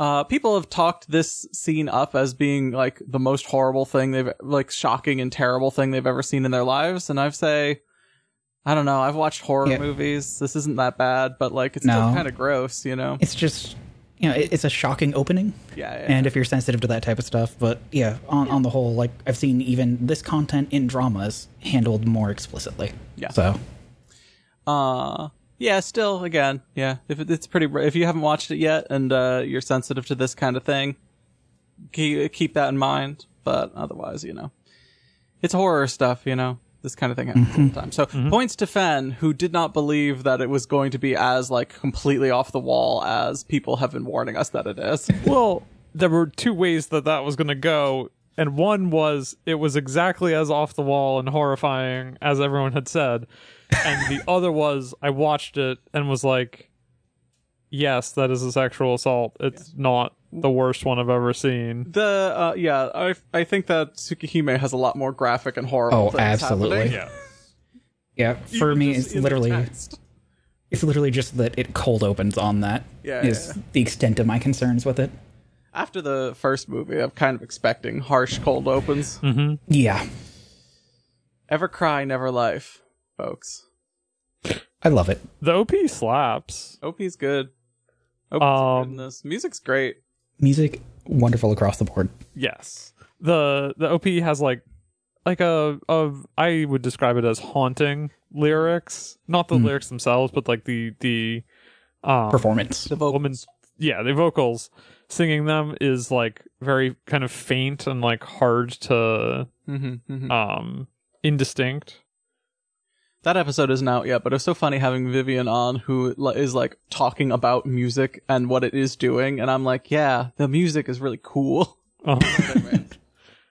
um and also the the entire op sequence is cuts between mikiya meeting fujino not for the first time Mhm. i read it as him meeting her for the first time the first time around Yeah. uh that is not true um but then uh and cutting between that and like credit cards hmm not not credit cards but like c- cards that have MasterCards. credits on them Uh, there is a, a a bit where he's like um getting someone into a cab at night. Uh, I think it's Shiki. I think it's Mhm. Shiki. yeah Uh, and then he like looks at his wallet and sighs. yeah then he finds uh this girl who has uh, long purple hair and red eyes. She's wearing some kind of like it looks like a school uniform, but not like a school uniform. You know what I mean? It looks like a robe that a like a priest of an obscure Christian cult would wear, uh, more than anything else. But she is a high school student. Uh, she's crouching in an alleyway, clutching her stomach. Mikiya could never let anyone uh just suffer quietly and rushes over to help her. She lets him walk her somewhere. Uh, he asks if she has a stomach ache. She says she's in a lot of pain and wants to cry. She asks if she's allowed to cry. He says that she is. She looks so happy right before she starts sobbing that it's very disconcerting. Then he brings her back to his apartment and he waits outside of the building while while she is showering, which seems nice. This is fun. It's fun to see Mikiya's apartment because it is much smaller than Shiki's, but much more like a human room that people live in. yeah Somebody actually lives there. Yeah, it's like half the size of her room though, right? It's like a couch, Yeah. TV, that's it. No space, and a bathroom. mm-hmm. I suppose he's lucky he has a shower. He puts a blanket over her while she sleeps on the couch, which is apparently also his bed. He falls asleep on the floor and then wakes up in the middle of the night. She has uh, changed back into her uniform, I guess, and disappeared or taken her uniform. Disappeared. Yeah, the camera lingers on her uniform at one point, showing there's a tear in it. Yeah. He yeah, he like looks at her uniform in a, a particular way. Let's see. Uh he uh seems bothered by this whole exchange. He flips on the TV and uh we get a news story. Uh Fen, what what happened? Uh the yeah, a bunch of guys were murdered at an abandoned bar. Um let's see. What is the line? It's um it's very funny to have the new br- news broadcast say their limbs were torn off. Police are investigating the cause of death. Uh-huh. they also say that the police have a suspect. This is a lie. Or they don't have the right suspect. yeah. I'm yeah, I'm very curious what they're even thinking there. Uh huh. Uh huh. Yeah, I was like, for a minute, I was like, oh, did she do this? Again, the voiceover of talking about this murders are playing as we cut to seeing her stumble through the street. Mhm. I was like, did she do this so sloppily that even police in Nasu's world have noticed that she's at fault? But no, it's gonna be uh not on screen. We cut to uh, uh Mikiya's uh what is this? His, his cousin who's like, oh, beautiful women can't kill people. he said last time. God, yeah. Yeah, yeah. I love the way she's Super detective. constantly like uh, holding her stomach in Yes. a way that I think is really interesting. so yeah, what I was gonna say was um the OP yeah, the OP hits harder for me of like, oh yeah, Fujino is going through it. Yeah, yeah, she Mhm. really is. This poor girl. She's going to continue to go through it for this entire movie. Mm-hmm. However, we have a little bit of lightness or uh, something funnier. cut to Mikiya back at Toko's office. Wait, first, we get one of my favorite things, which is we get a visual novel background that has shown up in every movie so far, which is just a shot from a bridge into the city. Oh, okay. Yeah. Mm. Um, and it shows up multiple times in this movie, and it shows up. It's shown up in the other two movies as well. It's so fun. and it's just it's incredible that it's like, oh yeah, this is this is just a visual novel background. Like right. there Hell would be yeah. a scene set here, and then we get, and then we're in the office. We are back in the office. Oh, right. Uh, this uh, movie, I forgot to mention, uh, we mentioned last time, it is set bef- between uh, the last two. Yes. Uh, this is after Shiki has woken up for, from her coma, but not immediately following. It's Yeah. pretty soon after. Yeah, uh, in the first movie, they mentioned the Asagami Fujino incident from two months ago. Yes. So it's two months prior to the first movie. Yes.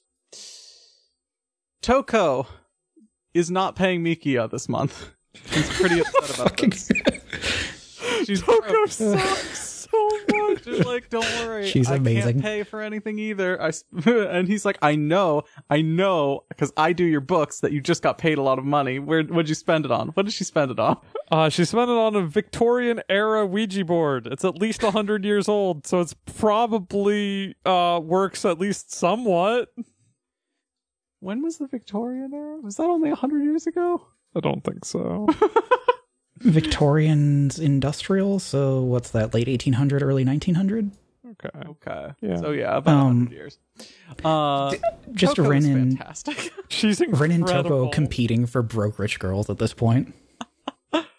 um, Toko is like rambling about how cool and probably magical it is. Mikiya yells at her.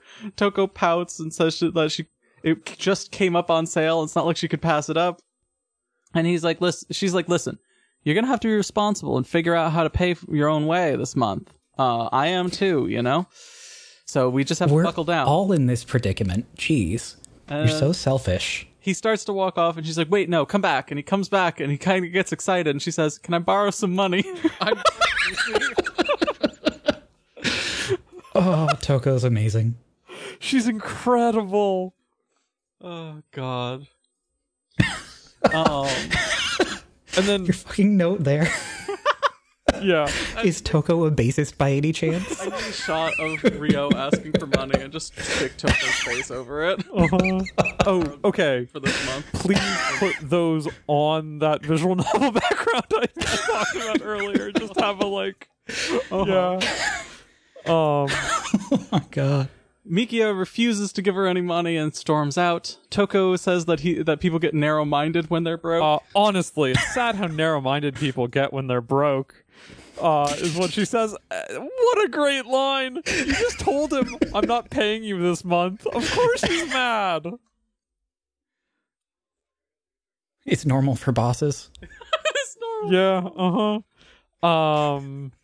Okay. Oh right. So Shiki's like, okay, well that's all over now. Continue, continue telling your story, and uh, Toko says, okay, it has to do with the murders mass last night, and Shiki's like, cool, that's all I needed to know. I'm gonna leave now. I know where I need to go. Toko does say, the client knows who did it. Mm-hmm. Uh, they want you to capture, if possible. If the subject resists, just put them down. Yeah. Uh, this does like this does like um in the first K and K movie, you could be like, oh wow, they've kind of accidentally gotten caught up in a mystery. This is very like, oh no, they're kind of like a supernatural detective agency on top of everything else they do. Yeah. Uh huh. And t- on top of Toko's like weird doll fetish, whatnot. Completely normal doll fetish. Yes. It's normal for girls and it's normal for Mikiya. It's normal for a mage to make real dolls. Toko comments that Shiki seems impatient to get out of here, uh, asking if she's that starved. uh, she tries to give her a photo and a bio of the person to look for. Shiki says that uh, they're the she and the killer are the same type of person and will instinctively try to kill each other when they meet, which is very fun. Mm-hmm. She Game probably should recognized game. looked at this picture at least, but Mhm. Mikiya needs money. Big Arihiko is here. bigger, bigger Arki- Arihiko theory. Uh, Mikiya's met up with his old friend Gakuto to ask for a loan. Uh, Mikiya apparently is not on friendly terms with his parents anymore because he dropped out of college suddenly to go work for a doll maker. Yes. I don't. Yeah. They probably don't know what he's doing, but yeah. Just- I don't. Um, just imagining him like, yeah, I'm done with college. Uh, don't ask, and just Yeah. disappearing at this point because that's Uh-huh. kind of what it sounds like. Which is the like. Not on friendly terms, I guess can mean multiple things. Mhm. In this case, it feels like Mikiya just doesn't want to talk to his parents. Not that his parents are like, yeah. They Yeah. got into a big fight, is what he Yeah. says. And he doesn't want the first time he talks to them since then to be him asking for Yeah. money, which would kind of prove their point about how you should have stayed in college, maybe. yes. Yeah, eh, like their relationship sounds amenable, just not right now. Gakuto offers him some money and then says if he's ever asks if he's ever heard the phrase "goodwill will be reciprocated." This is strong money. Uh-huh. because uh, Mikiya tries to take it and like his whole body r- recoils as Gakuto keeps, holds on to it. yeah holds on to it. He needs Mikiya to find someone. Mikiya's good at finding people, apparently. Uh, Minato Keita, who was a junior in high school, uh, he was apparently fond of Mikiya, um, and is a, apparently a friend of Gakuto. Mm-hmm. He didn't come home last night. Gakuto is worried about him, wants him to tra- be tracked down. Mikiya seems uh, to n- sense that there what that he is wrapped up in all of the stuff that's going on Mm-hmm. immediately. Cut to our mysterious purple haired girl. She is talking, calling someone on a flip phone as she stands in an alley.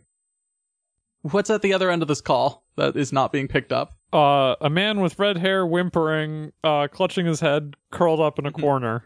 This is uh presumably Keita, uh which also you could tell from the uh the someone says his name in the first scene. I forgot that until we rewatched Yep. it. There's like a, a, a, a close up of his face and someone says his name. Mm. So you can put Question it was pretty obvious, Um, but question on the alley when she picks up the phone. At least first time through, I thought I saw her standing over a body, Yes, I think that she must have just killed someone. kill because I somebody just to get their that's cell phone. Mm, I think she killed one of the the guys because it had this guy's Yeah. number on it. Mm-hmm. Yeah. So it was another person on her list of uh, Keita's friends. So Keita does not answer the phone. The purple girl uh, corners another man and asks him politely where Keita is while he writhes in pain. This is a fun bit.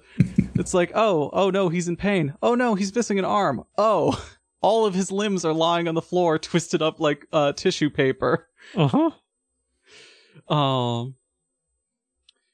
Yeah. Uh, he doesn't say anything because he's busy, you know, screaming and dying. And then she pops his head off like a dandelion and leaves, all without touching him. Notably, Mm-hmm. Normal for girls. On Nennerby, still hate the on name. an air, on an on an air, on an airboat. on a Nerb. Still don't like the name. Uh, but this is that cafe, the the like semi-canonical cafe that exists in Nasu stuff. Yeah. The the cafe that in stories in like serious stories is a, just a cafe and everywhere else is a universe hopping Uh-huh. or universe spanning like fourth wall breaking Uh-huh. place. Uh, main characters aren't supposed to go into it, but Shiki is here. Uh-huh. or Just will- another constant of the Nasuverse. Mhm. Fujino is the name of our purple girl, and she's talking to someone wearing the same uniform as her, someone we recognize. That's uh, Az- uh, uh, Azaka, Mikiya's uh, little sister, Mm-hmm. Who knows Toko too. You know that much. Yeah. Well, knows Toko Yeah. two months in the future. Uh, at least she knows. True. Yes, that's true. I did not. I. She will know Toko. Yes. I, we don't know if she knows Toko currently. yes. They're having a casual chat as they wait for Mikiya. Uh, Fujino asked for help finding a, a boy that she's into named Keita, who went missing, and uh, Fujino knows that Mikiya is good at finding people. I got the vibe that Fujino said, I need help finding a boy, and Keita was like, Oh, you like Or, him, huh? uh, Asuka. Asuka. Asuka? Asuka. Yeah, Azuka. Keita is the is Yes. said boy. Yeah. Just excited best friend stuff. Yeah, yeah, yeah. It's cute. So tell me about him. instead of Mikiya, Ryogi Shiki walks into the place looking very out of out, out of place. Azuka, not a fan of Ryogi Shiki. Fen wishes it was Yuri. I don't think wish it's it Yuri. was Yuri so badly. Uh, she, she seems to think that uh, Shiki has stolen her uh, brother away from her. Mm-hmm. Yep. Yep. Proto uh proto Akiha. Tragically normal for girls She's to be too- brocons. She's too normal so far to be Akiha. I think Fujino is more of a proto Akiha, at least in terms of her powers. Mm-hmm. Yeah. Well, Uh, this is the thing. She's Is a proto people- Kiha in terms of we need a Brocon in this story. Well, Brocon and her general character like design. I guess. also, she does have dark 'cause- hair, but she's not as princessy. I well, okay. No, no, I no, did like, the- her the and I was like, oh, a key visual. here. Yeah. Okay. Her visual design rather than like her character. Because you'll have like Mikiya people refer to as like proto Shiki, but like there's visual differences between him and Shiki Tono. You know, and, and behavior differences.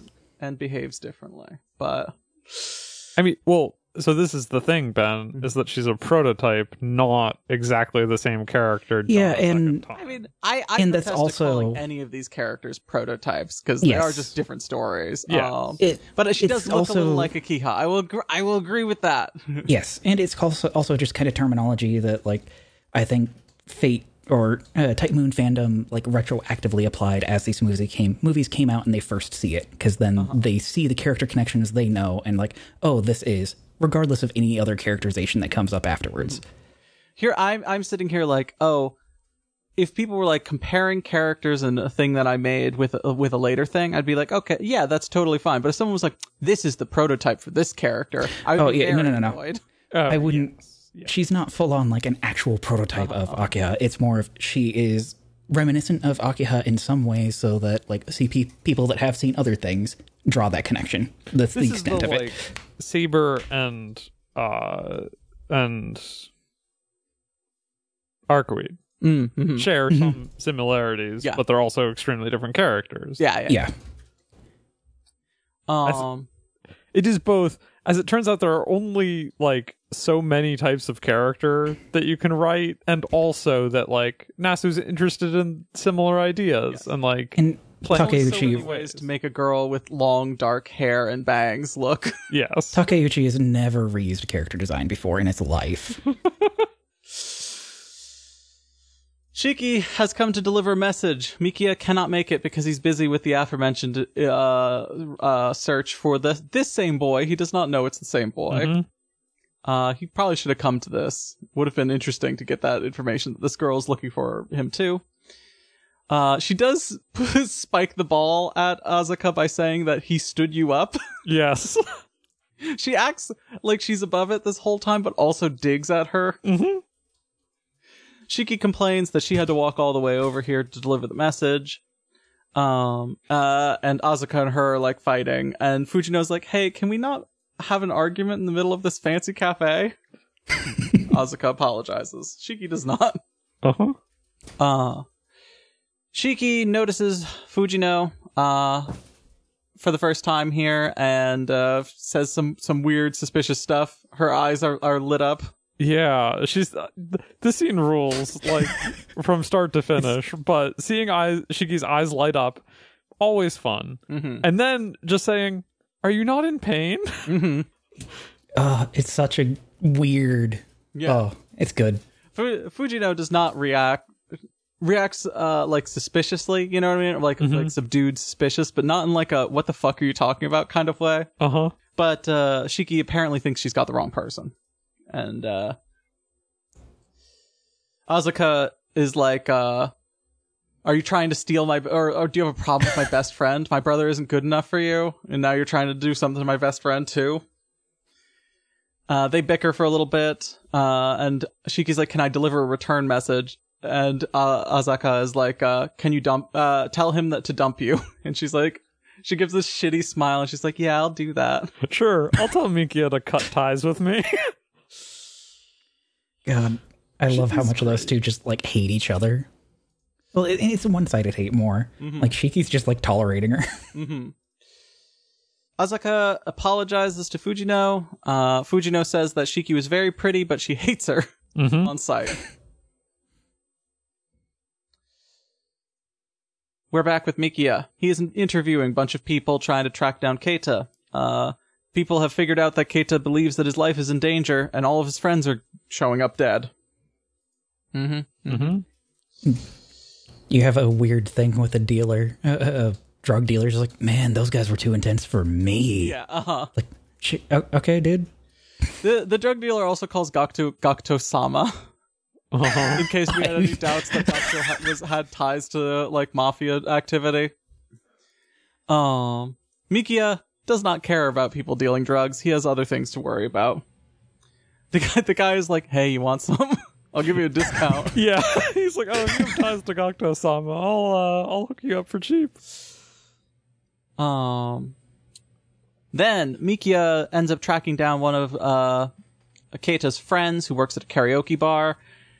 Uh, he just missed him. A classy looking girl stopped by and grabbed uh, this this guy. Um, the manager, very weird guy, basically tells someone who just came in off the street, "Yeah, he's fucking her. He'll probably be back in a little while because he comes fast."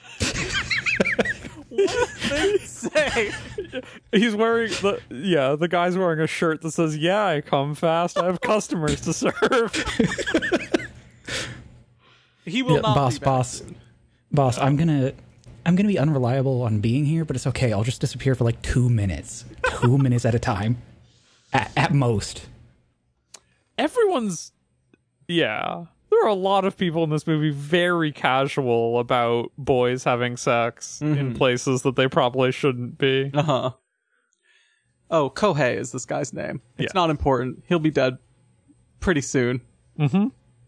We cut to him screaming as Fujino tears one of his arms off with her mind.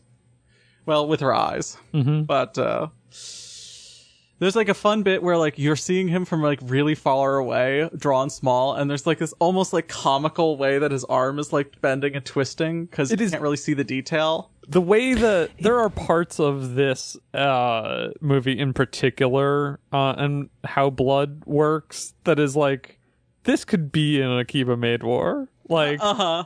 It's, a, it's like that- a little splatter house. yes It's yeah, it's like a like almost almost comical version of in the Ghost in the Shell movie where the major is invisible and just breaks the dude's arms and legs by mm-hmm. twisting them. Mm-hmm. Like it's just that but blown out of proportion. Mm-hmm. Um, he she politely asks this guy where Keita is. He tries to scream and run. He collapses and starts rambling about how his legs are twisted like screws as his legs fail him. Fujino also wanders over and starts mumbling "twist, twist, twist" to herself. She pick, I guess she picked that up from his guy. Because we didn't hear her say it until this guy started saying it. yeah Yeah. Um, I guess yeah, we only had one other interrogation and she didn't say it there. She says that uh, she doesn't want to kill him, but this is the only way that she can be like other people. Uh, Shiki, Shiki is here, and Shiki does not believe her statement. well yeah Fujino says like I don't want to kill people and Shiki from about like 200 yards away somehow hears Fujino muttering to herself and is like that's a lie She was talking to the guy in that one. Shipping shipping yard is notoriously quiet, you know. Could hear a pin drop. No Definitely. one is. No, but in Nasu stuff, n- shipping yards are never active, and no one's ever there. yeah, very fun. I just mean I get what you mean. It's in too this far. in this Yes. case specifically, she said to herself, "I don't want to kill them." Yeah, it, And- it wasn't that loud. It is absurd her hearing it. Yes, it's But- it's just it's more funny than like than anything. Yeah. Uh-huh. Shiki ominously marches towards her, calling her Asagami Fujino, her full name, and says she's related to Asakami. With a K, not a G. This uh, is like a uh, more Nasu kanji play stuff because Asagami is written with a different character than the ka- the kanji for kami, which means god. Mm-hmm. Uh huh. Uh, Fujino is like, "How long have you been watching?" And Shiki's like, "Oh, I, w- I like followed you ever since you lured out that piece of meat over there." Fujino, What a great. no, no, he's a human being. He's dead. Also, uh, he's a human being with like all sorts of personhood. You can't call him a piece of meat. And Shiki's like, "Well, you didn't kill him like a human being, so I don't think he counts as one anymore." Those who didn't die like humans can't be called humans. Those removed from the boundary are deprived of their origin. Mm-hmm. Interesting line. Just I like Nasu Purpose Yeah. a whole lot. yes. Yep. Me too. And then Fujino. I think Oh no, go ahead. Yeah, well, I think right after that, like if you're not sure about the boundary, uh, she makes a comment about common sense after that. Fujino says that she's not like Shiki. She's a normal girl. Shiki says that uh, that is not true, and they are the same kind of person. They are both normal for girls. Yes, but notably not normal for normal. Shiki's eyes light up, and so do Fujino's. Shiki's got her blue eyes with the uh, the red rings in the center. Fujino's are kind of like a iridescent green and purple with like red and blue. Yeah, mhm, mhm. different. They both look cool. They both look cool. Uh, they look CG is also a thing. Hmm. Fujino's Yeah. eyes specifically are very like, oh, this is like a digital effect, mm-hmm. which is kind of interesting. Yeah. Like, it looks a little old at this point, but it is like interesting how they don't match with the rest of mm-hmm. the world. That's that's something the ufotable is really known for is their compositing with CG effects. Yeah. So Shiki prepares for the fight, but then Fujino kind of just stumbles and her eyes fail her. Shiki decides this is a hideously unsexy encounter now. Uh, tells Fujino that she's disappointing and to go home so Shiki doesn't have to bother to kill her. Does do Fujino's eyes falter or does she? They're give- red again. They're normal Yeah, red they- again when we see them. Yes. the no, mystic eye effect goes away. Yes. It is unclear to me whether Fujino steps down Mm-hmm. or my read of that was Fujino was like, "Oh, I can kill these boys, but Shiki's innocent. I shouldn't kill her." Interesting. Interesting. So the way I was reading with it, which I guess brings in later stuff though, is just her power is unstable. Mm-hmm, And there's some criteria that gives her the power that also makes her a viable target for Shiki. And since her mystic eyes wavered, she look is kind of the same way that she was in the cafe, so she is not Uh-huh. a fair target. Whether it is physically her uh, against her will, her eyes failed her, or her po- willpower to fight back against Shiki failed her. Yeah. Uh, is I would say it's the same thing, right? Yeah, some sort of internality for her affects her eyes that makes her and her not able to fight and Shiki not interested in fighting. Because Shiki's obviously going to try and kill her. Shiki Mm-hmm. is extremely CL in the like, Mhm. oh, or this Shiki, I guess we should say, is It's not a sin if we're trying to kill Yes. each other. Yes. Yes. I love that. Uh-huh. We're going to get a story about Fujino's childhood. First of all, little Fujino is so She's fucking so tiny. Uh, the first thing we, we see is like a cute little Fujino in this like washed out sunset like uh aesthetic or, or, like like It, washed it out color. has it has the same color as the blood that it, it it transitions through the blood pool that she's standing in. Uh huh. Uh, I think it's a little orangier when we get in there, but um. Yeah. Anyway, the first thing that she does do though is uh uh rub some blood onto her chubby little cheeks. Uh huh. someone had accidentally mixed uh accidentally uh a knife ended up in her like play cooking supplies and she had ended up cutting her hand really badly uh her mother it seems like rushed over in a panic trying to stop the bleeding uh telling her that she must be in a lot of pain fujino can't feel pain at this moment uh does not understand what pain is uh but she does the fact that her mom is like comforting her and holding her close immediately breaks out into tears. Yeah, she liked being held. Yes, she likes to be comforted, even if she doesn't understand why she's being comforted. Mm-hmm. Her mom bandages the wound, tells her that it'll stop hurting when it's healed. Fujino, of course, is like, I really don't understand what you're talking about, but doesn't say as much. She understands at least that she should play along. Now, we cut to modern Fujino, who has wild eyes as she's telling the story into a cell phone. Uh, and she's like clutching her stomach still and stumbling down the street. She says she finally understands what pain is and finally feels alive. The other end of the phone, Mikiya has found Keita and is listening to Fujino tell the story through the cell phone to she thinks Keita is the one listening. He is also listening, but Mikiya is there too. Keita's like, what the fuck is she talking about? Uh she ends this story by saying that she wants to be normal. She doesn't want anyone to know that she killed people. Thus, she needs to kill the last witness, Keita, uh, to go back to being a normal person. She's so cool. I support her in this. Not flawed logic at all. She's No. perfect. No, if anyone deserves it. Seriously. Keita panics and knocks the phone out of Mikiya's hand, it, uh, which baps the battery out the back. You remember when you dropped a cell phone and the battery just came out instead of the whole thing just exploding into glass shards? Mm-hmm. Oh, The good old days. Uh, Keita starts to tell the story of what happened. He's like, she was, she was weird from the start, but uh, she turned out to be a monster. And he says that she tore apart all, a bunch of his friends without even moving. Miki is like, I believe you. I've seen some weird shit. It's okay. It's gonna be okay. Very supportive. So what, what do you mean that she was weird from the start? And the guy's like, well, we raped her a lot over the course of six months. Uh-huh. And Miki like freezes up. Uh, Guy, way more candid about this than I was expecting. Yeah. I, I, I guess. I guess points for honesty. But yeah, no, no. the it is this movie's really cavalier about showing you Fujino's boobs, Yes. which is like pl- it feels like they want to have it both ways. A little Is isn't it horrifying that she's being raped? But also, isn't she kind of hot though? Look at her titties bounce. But yeah. also literally titillating. yeah. Uh-huh.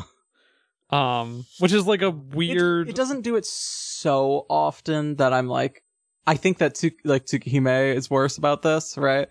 Uh, but it does it enough that I'm I'm like eyeing them. You know what I mean? It, it's more than was needed to make the point. yes, yes. This is my, this is what I'm saying. yes, I think Well, there are I'm ways it could have been worse, but it's not great. there are ways that you could have shot those scenes That were less. that were less leering Yes. at her. There's a scene. Like- there, there's also a scene later where it's like, oh, her stockings are ripped, and like Mm, you can almost see where her panties would be, Mm-hmm. and like Yep. I did not notice that, but I I 100% believe you. like them showing as much as they did on the opening like with the intent of shocking okay but like like you said they just keep revi- revisiting this and put more more detail that needs to be there like they could just like even just moving the framing a little bit where you can see his her her face and the back of the guy that's more than enough information to know what's going on you know Yeah, this, she is. I think that this uh, this episode's really interesting, and I like Fujino. I do think that she is also the the classic Nasu character of someone who is sexually assaulted and it's kind of sexy, but also bad. mm-hmm You know what I mean? Not sexy for them. Well, maybe with Sakura, it is also sexy for Sakura, I guess, uh, or like people think that it is. but yeah, so uh, a mixed bag for certain. Nasu in, in this era fascinated with this specific type of character. mm-hmm. So this guy goes on to talk about his exploits. This started six months ago. We don't really have a feel for how many times they've done this, but it's a few. More than once. more than once. Uh, they've like uh raped her, beat her, drugged her, all trying to get a rise out of her, basically. And he said that she's very creepy, and it w- if she ever did react, it was it was very obvious that she was like play acting at being upset. Mm-hmm. Mm-hmm. So they all thought it was creepy, and yet they couldn't stay away from her. like it was weird like she was acting her reaction was delayed no matter what we did Yes. Finally, one day, I'm not sure when this was, but uh, at some point, one of the gang smacked her in the back, in, hit her in the spine with a metal baseball bat, and she finally reacted with pain. Mm-hmm, mm-hmm. this was like two or three days ago or so Everyone in the crew seemed pretty excited about this because it made her human again. Uh, Mikiya tells him to shut the fuck up for a second. uh, he looks more upset than we've ever seen him. if you don't stop talking i can't not kill you Uh huh. At least I don't know that Miki is capable of that. can't not uh, feed you too. too. Now we cut back to the office, and Shiki and Toko uh, yell at Mikiya for uh, bringing this guy to them to protect. Mm-hmm. Mm-hmm. Mikiya is a normal guy in that he cannot con- he does not like when murder happens, no matter who is doing it. Uh, he will only be upset with Shiki if she kills people. He will not actually be like very bothered by it. But he can't just let this guy die. Uh, especially because he doesn't want Fujino to kill more people and like dig herself deeper into this hole. This bit, I bet you there's more about this in the the light novel uh, or in the novel. Uh, it's pretty like what happens with Keita is pretty uh, not a main plot point. They kind of just keep him in a back room and use him for information for a little bit, and then what happens to him after that is never really talked about. Mm-hmm.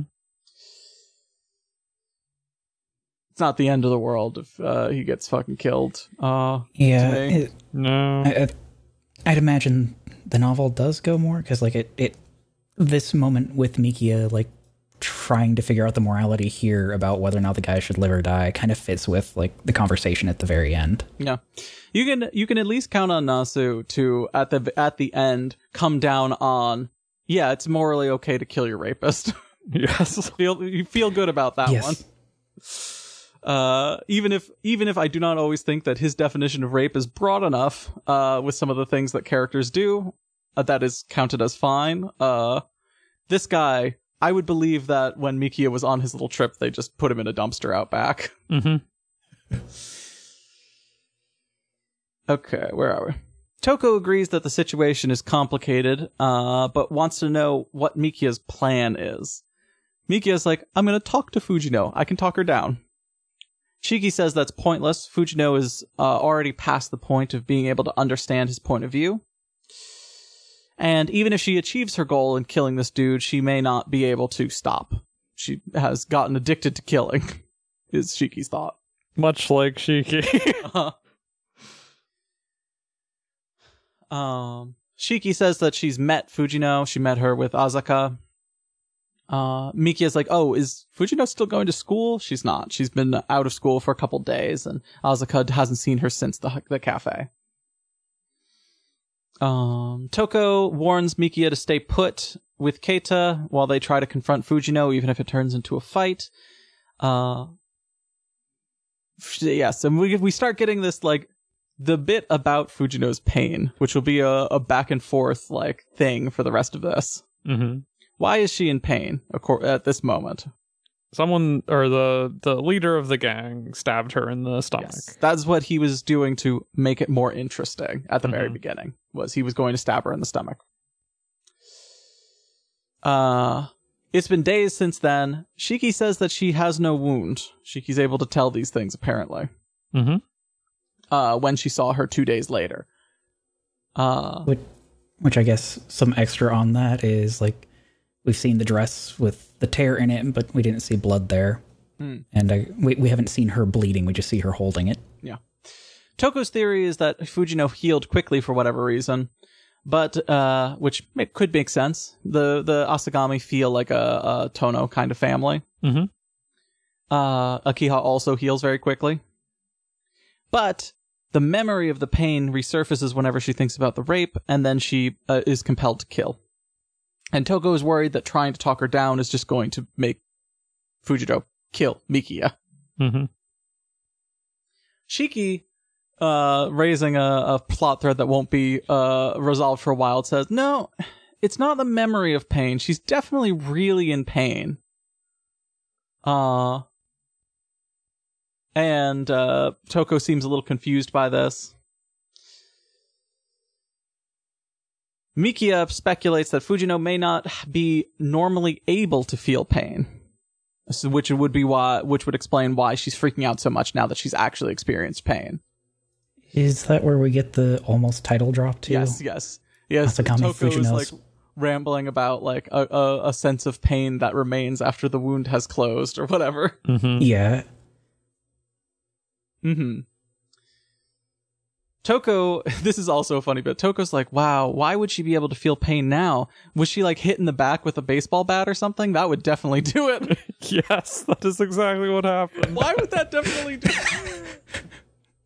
I guess the spine is like a nerves, like column of nerves. You know what I Mhm. mean? So it kind of makes sense, but they don't really like it, it- for bringing that up. They don't really expand on it. Yeah. Again, probably Yeah. It, Nasu probably Yeah. brings some more pseudoscience in uh in the light novel. She also mentions like a, a stress hormone that like that she could have theoretically been injected with. Mm-hmm. Uh, she was drugged, but I don't think with a s- very specific stress hormone. Toko says that being hit in the spine that hard must have temporarily restarted her pain sense, and she's being driven mad by the uh, new experience. She goes on to say that while without a bi- the ability to feel, which it's not clear, Toko here talks about it as if she can't feel anything, not just pain. Yes. Mm-hmm, mm-hmm. So I'm not totally Yeah. clear on which it is. It would make Yeah, sense if it was everything. This Yeah, and I don't think the show- as, like Go for it. uh, a very Buddhist like suffering is part of life. So if and missing so that- without suffering or pain in this case, like you can't be alive. Yes, that that, but that makes sense. Uh, so it is as if she did not have a body and as if she was not alive. And so she is uh, both in this position of being upset that she's hurt and also craving the feeling of being alive and craving pain. hmm It seems like she's bouncing in and out of being sensitive and insensitive. Uh, and Shiki says that uh, Fujino has crossed the line and she's sickened that Fujino may kill again. Toko calls this uh, misophilia uh, and says that you don't get along with your own kind, huh? Uh huh. It was very funny. I, I was like, okay, I think I know what misophilia means, but I have to Google it. And I Googled it, and it's the exact thing that I thought it was hatred of one's own kind. And also, the entire Google image results was pictures of Toko and uh, Shiki from this movie. Uh huh. It's very funny to me. Not a common word. No. Mikiya says he's going to look into Fujino. Uh, Toko says that uh, it, he might be right. Fujino might just be the victim in this. This is remember in Monogatari. You remember the stuff with um uh Nadeko Yeah. about her being a victim or not a victim. Uh huh. That's very very much drawing from Nasu stuff, huh? Uh huh. hmm Um, Mikiya is going to leave for a couple days to look into Fujino's past. Shiki seems to be upset that uh, Mikiya is spending all this time on another another serial killer girl. uh, she tells him that only death can cure a fool, and uh, pouts. Which, yeah, he says something like like try taking it easy, Mhm. and she says, yeah. I don't remember exactly what her response is, but she makes it sound like that comment was as much about herself as it was about Mikiya. Mhm. The death can only cure a fool, Yeah. or only death can cure a fool. Mm-hmm. Hmm. We cut to Mikiya somewhere in the backwoods of Japan. Uh, he's uh, inspecting the ruins of the Asagami house. Uh, there's a bunch of people in the village looking at him with a mixture of fear and anger, and he like kind of awkwardly like smiles and bows in their direction. Shiki is stalking around the city looking grumpy, and uh, we see at night. It's always night when Fujino's around. It feels like. Nocturnal creature. Fujino stalking around, clutching her stomach. She appears to wander into the road, and we see a car. It's a great shot. The camera just like zooms towards her as like the the headlights of a car like light her up. You know what I Mhm. mean? And it it happens so fast, but for like a second, you don't see anything on her face. But then like this like creepy smile crosses it for like a split second. You can barely see, hmm and then there's Yeah. the sound of the car crashing. It's like a haunted photo type of a smile. Like it, Yeah. it's ghoulish. The next day, Toko is on the phone. Uh, I don't know how Toko gets cops to tell her everything, but cops love to tell Toko everything. I'd tell Toko everything. She has good connections. Uh huh. also, she's Toko.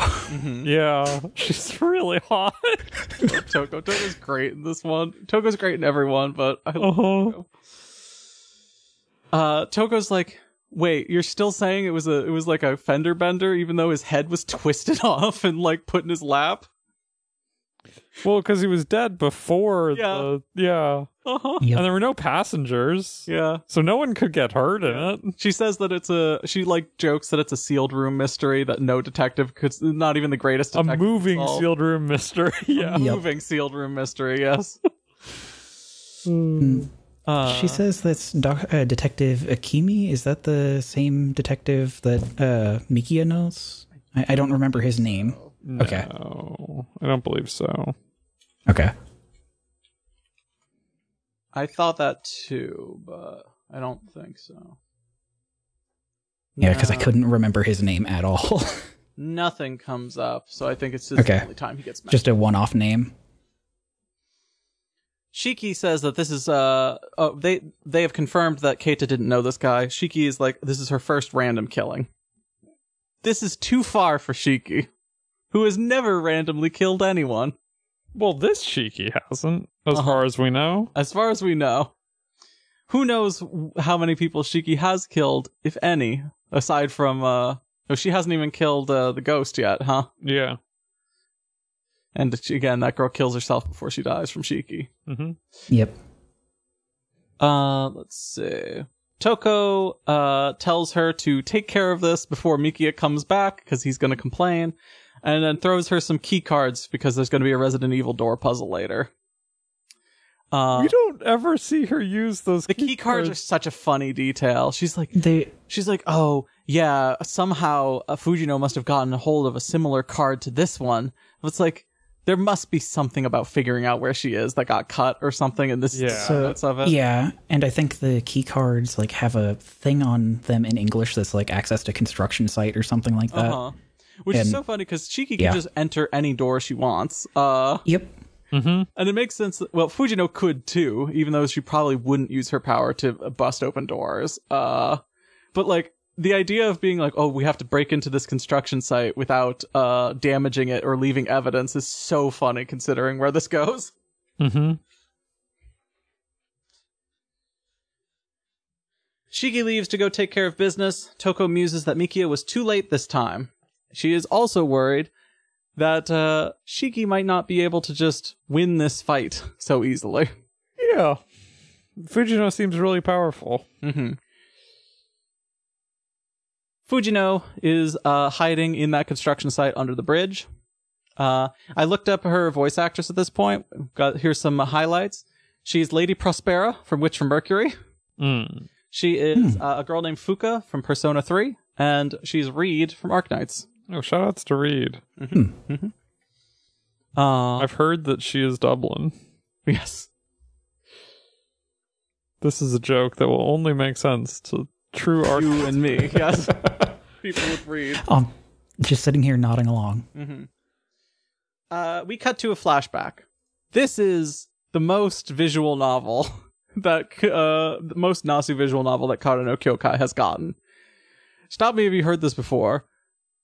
In a sepia toned like uh, look back, a girl who's having some kind of sports related incident falls in love with a boy. I I didn't even see it as sepia. I saw it like golden hour lighting. yes, yes, yes. But it's it's like it's uh, reminiscent of that kind of thing. Okay, Like, yeah, yeah, yeah. Yumizuka and um everyone Exactly. everyone I've- who uh saw Shiro doing long jumps. hmm I put down like ah the repeatedly jumping during the golden hour scene, except it's just Mikiya being nice. it's always something related to sports too, because uh, Yes. Yumi, Yumizuka was locked into a look like a sports shed. With her tennis club or something like that, or badminton, think one of them. Badminton. And then yeah, uh, Shiro doing the high jump, and now Mikiya on sports day. It looks like. Yeah, she hurt her ankle and told her friends that she was fine, was going to go get it looked at. Mikiya was like, told her that comes up to her and is like, "You shouldn't do that. Pain is something that you're allowed to complain about," and picks her up and carries her to the to the nurse. Uh, She immediately falls head over heels for him. Uh-huh. She's blushing so much while he's carrying her. Well, fun. This is because Fujino is craving the love of a mother, and unlike Shiro, who is a boy wife, Mikiya is a boy mom. this is my theory. how progressive. yes, yes, he, he The perfect mom. Uh-huh. The perfect mom, uh, stocking the fridge full of water. water. Why are you hugging us? Cream, You got to make sure you have a nice, nutritious meal of water and maybe some strawberry ice strawberries cream. because you remind me of strawberries. that is a very mom thing. I think you're just like a strawberry. Here, I got you some strawberry ice cream. It is very funny that in the first book, Shiki's just like, "Well, you left that ice cream in the freezer; it's yours." And in the movie, uh, she eats one, and then it's like, "Well, you have to come back for the other Mother. one." Um, And also a little murder. Please just let me kill you a little bit. Is it okay if I kill your pinky toe? you, you won't care about that, right? You She just do that. just let me kill it. highly targeted killing. Um. So yes, Mikiya carries Fujino to the nurse as she develops an ill-advised and ultimately doomed crush on him. And then, uh, back at the bridge, Fujino stumbles out into the rain and whispers, "Senpai."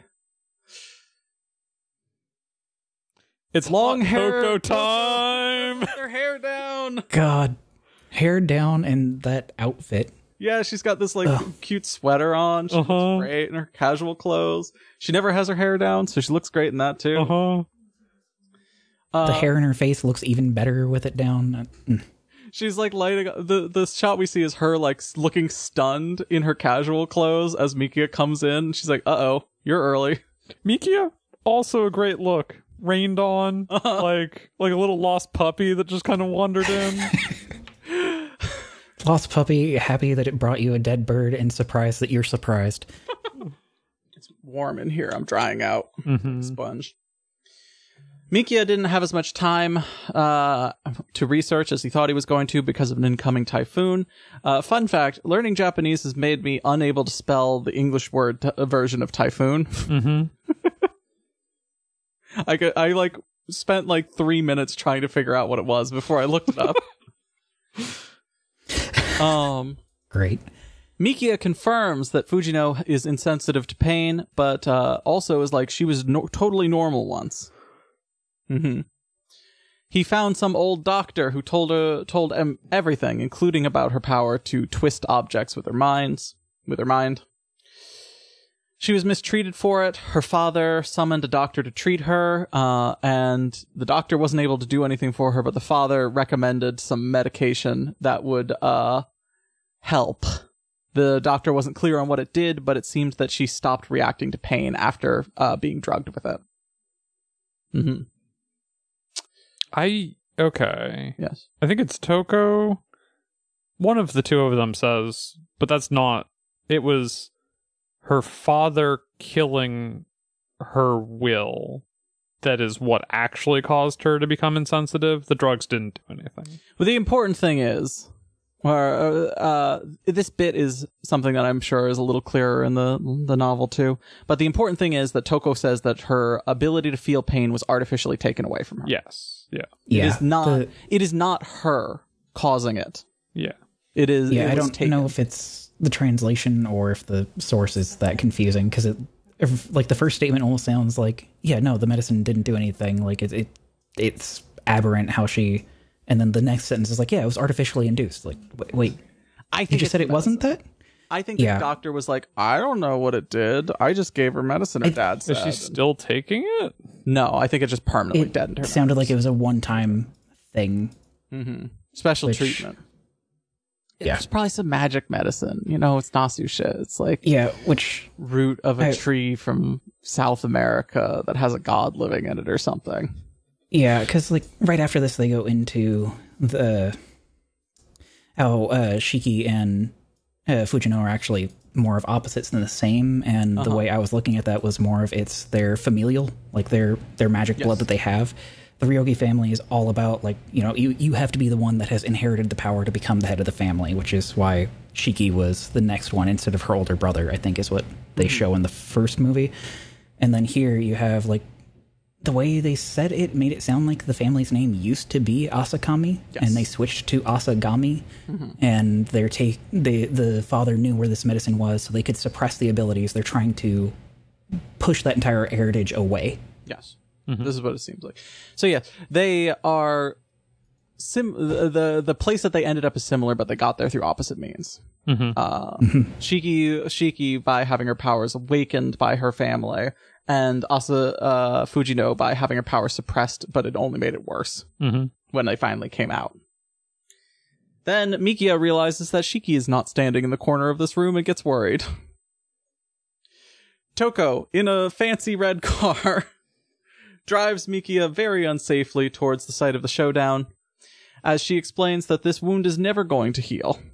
Uh, because there is no wound, there was no stabbing. Fujino was never stabbed. Mm-hmm. Toko really drags this out. So, let's see. let me read this because this bit also was a little hard to follow at first. Okay. Toko's first presents the idea that the rapist was going to stab her with and her with her sense of pain re- returned.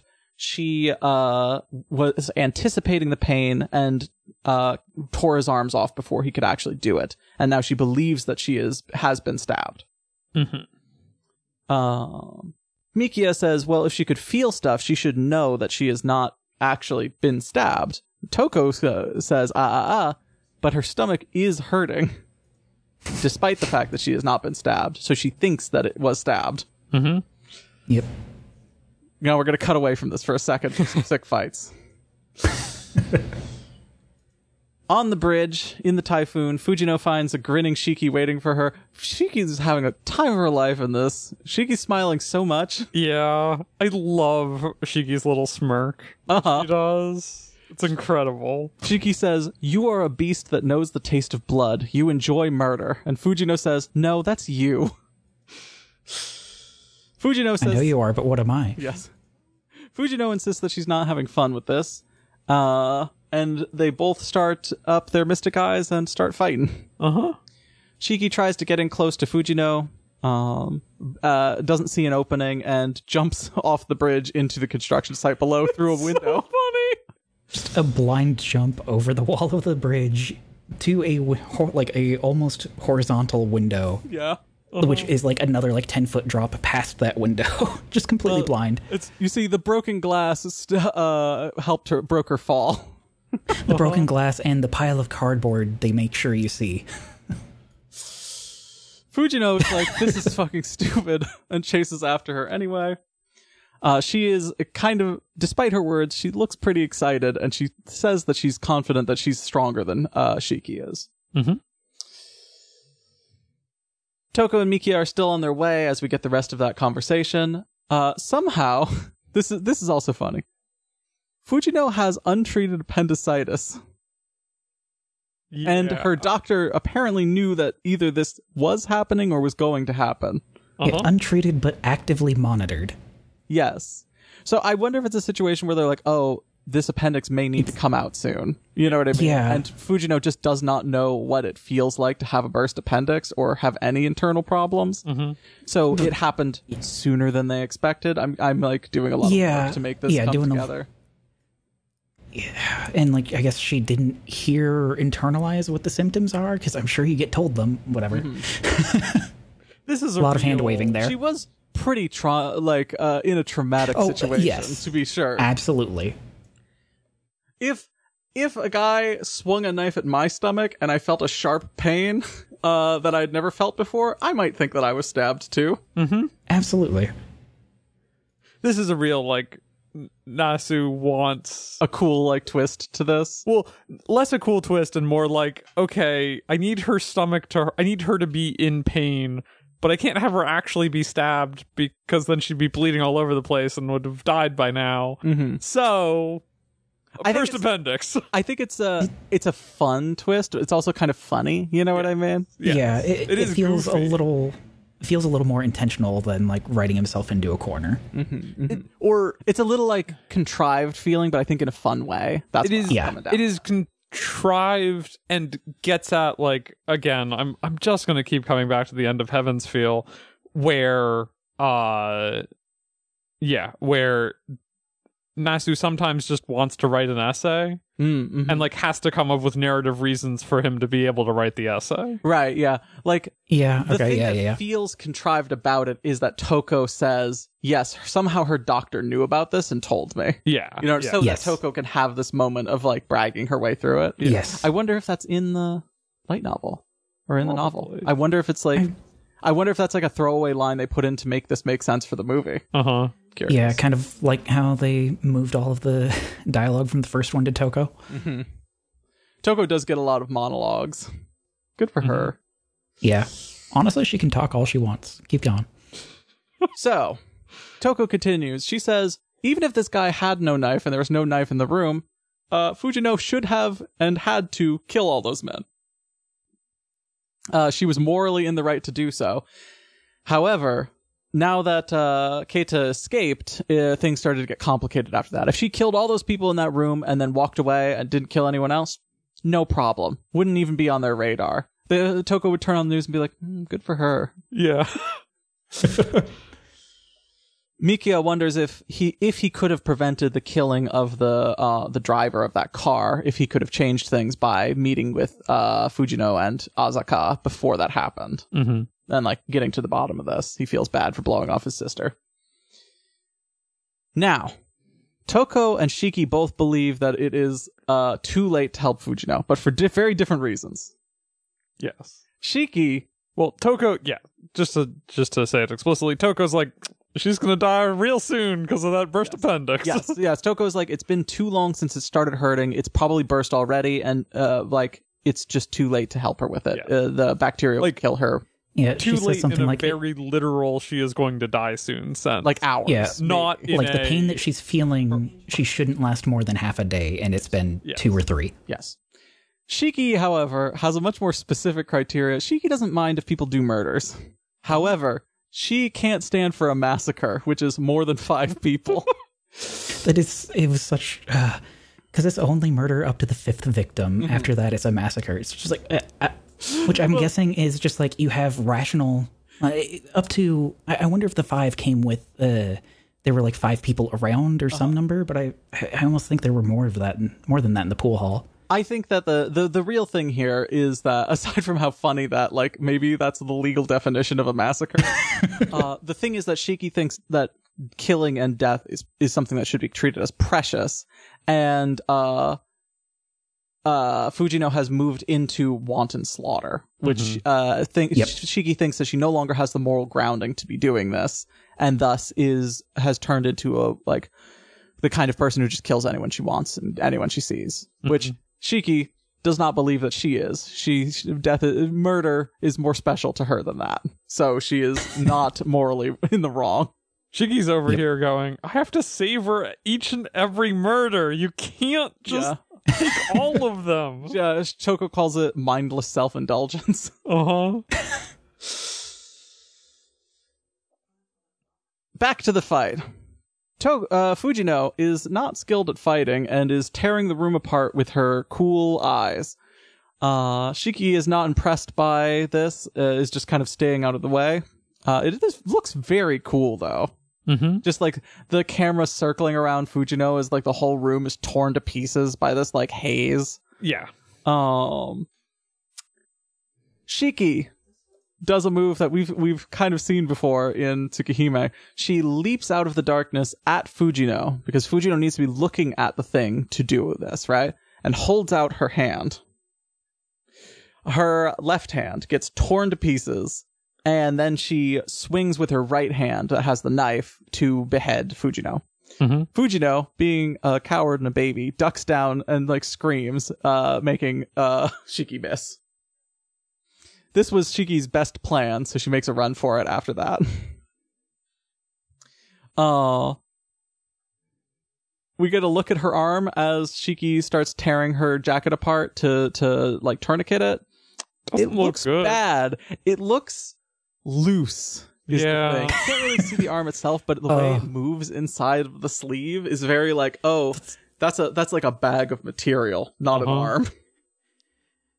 Very gross. A We- bag of meat. Yes. Back to uh, Toko and Mikiya. Toko is continuing to talk about Shiki. She says that Mi- Shiki is murderphilic, which is another incredible word. Toko is like the epitome. I think uh, in this stuff is like the epitome of Nasu's like uh uh medicalization of these things. You know what I mean? The Mhm. like, oh, here is the condition that explains your weird fucked up magic. You know what I mean? And your your serial killer disease that you have is because of these medical terms. You know what I mean? That Mm-hmm. kind of don't make sense, but it just give a specific kind of vibe. You know? Diagnose exactly how you're fucked up. Uh huh. Let's see. Um, right, right, right. We get the rest of Toko talking about Shiki thinking it's too late, uh, and the appendix thing. Mikiya's like, we have to at least try to save her, and Toko's like, the only person in the world who would support uh Fujino is her father, and her father's the one that ordered the hit. So Yeah, I think she says those in the opposite order, which is like, okay, the person who told us to do this wants her dead. mhm. Um, and like, yeah, she's lost even the last person who could possibly care about. save her. Um, right, yeah. Uh, yeah, he, the father, her father, like, immediately knew when the news came on, was like, yeah, these guys got fucking twisted in a back alley. He's like, uh, she's gone serial killer. I'm gonna call Toko. Uh huh. Back to the fight. Fujino is limping after the blood trail that Shiki left. Um, however, she is confronted by Shiki who says that she has seen Fujino's power enough that she can counteract it now. This is another bit that we've seen in uh, the Kohaku route. This, uh, the way that Shiki uh, deals with Akiha's cool hair powers Mm-hmm. is basically the same as here. Shiki has uh, adapted to being able to see the formless shape of uh, Fujino's power and thus kill it because she can kill anything she can see because she has mystic eyes of death perception. First time we hear the name of her power. Yes. We, it was clear what they were. It's pretty Yeah. clear, but I, I think they described everything around it, but they never said the words. Yeah. Which is like, yeah, just a th- different order of things. Yeah. There's a different world where we watch this first. and Uh-huh. Are like, oh, This- guy's Eyes of Death. This name drop is perception. sick, and yeah, yeah, yeah, yeah. Well, the, yeah, the bit is like we've seen her like kill a bunch of things you shouldn't be able to kill. So here she's like, yeah, I could kill anything, even God, as long as I can get a like good look at him. She says something about like even a god as long as it's alive, Yes. which Yes. is fun. The idea that there are things out there which aren't alive, Yes. and therefore she cannot kill. could she could she kill type Venus in uh the the Ooh. note story? I hmm, Wait, can she? We haven't seen So- her cut through inanimate objects, have we? correct. Uh, Tono Shiki's mystic eyes are technically a little stronger in that sense. Yeah. Fascinating. Because Ben, you did say she could cut through a door, and then I was like, well, she did just say if it lives. That's yes, interesting. That was one of the like interesting sticking points in Tsukihime is when uh, he's on the is it near side? Near side, he's exposed to all of it and using his eyes more, and gets to the point where he can see the lines on inanimate things. That's But here, I he think could at the very beginning too. He could cut the bed when he was like fresh out of his coma. Yeah. Oh, yeah, you're right, you're right. Uh-huh. But Uh-huh. yeah, this is interesting because it, it makes sense. This rate, hmm, are ghosts alive? Yeah. so ghosts are Apparently. alive. kind of what they say both Although in this is Tsukihime and what what uh Shiki kind of says here also is just like you need to be able to understand the concept that you're trying to understand the death of. Mm, I see. and like that's why it hurts uh Shiki fucking Tono's brain so much is because you aren't supposed to be able to associate with inanimate things that much. And like here Ryogi mentions that like yes y- you threw out your ability too much. Now I see it and I can understand it and so I can see its death I see. I see. That's interesting. Uh, Yeah, because the the bit with Shiki is that he can see in uh, like lines on inanimate objects right away, but uh, it's the death points mhm. that he Yep. can't see until later, Yeah. which is like a more full uh, death of a full thing rather than a place that can be cut. Yeah. Um, it is also again, this is an interesting one where like, oh, in the first K and K novel, she doesn't kill the ghosts. She Hmm. only kills the woman. She does say that she can Yeah. kill time. Is time alive? I Yes. I guess if she has a concept she can relate to it Hmm. Interesting.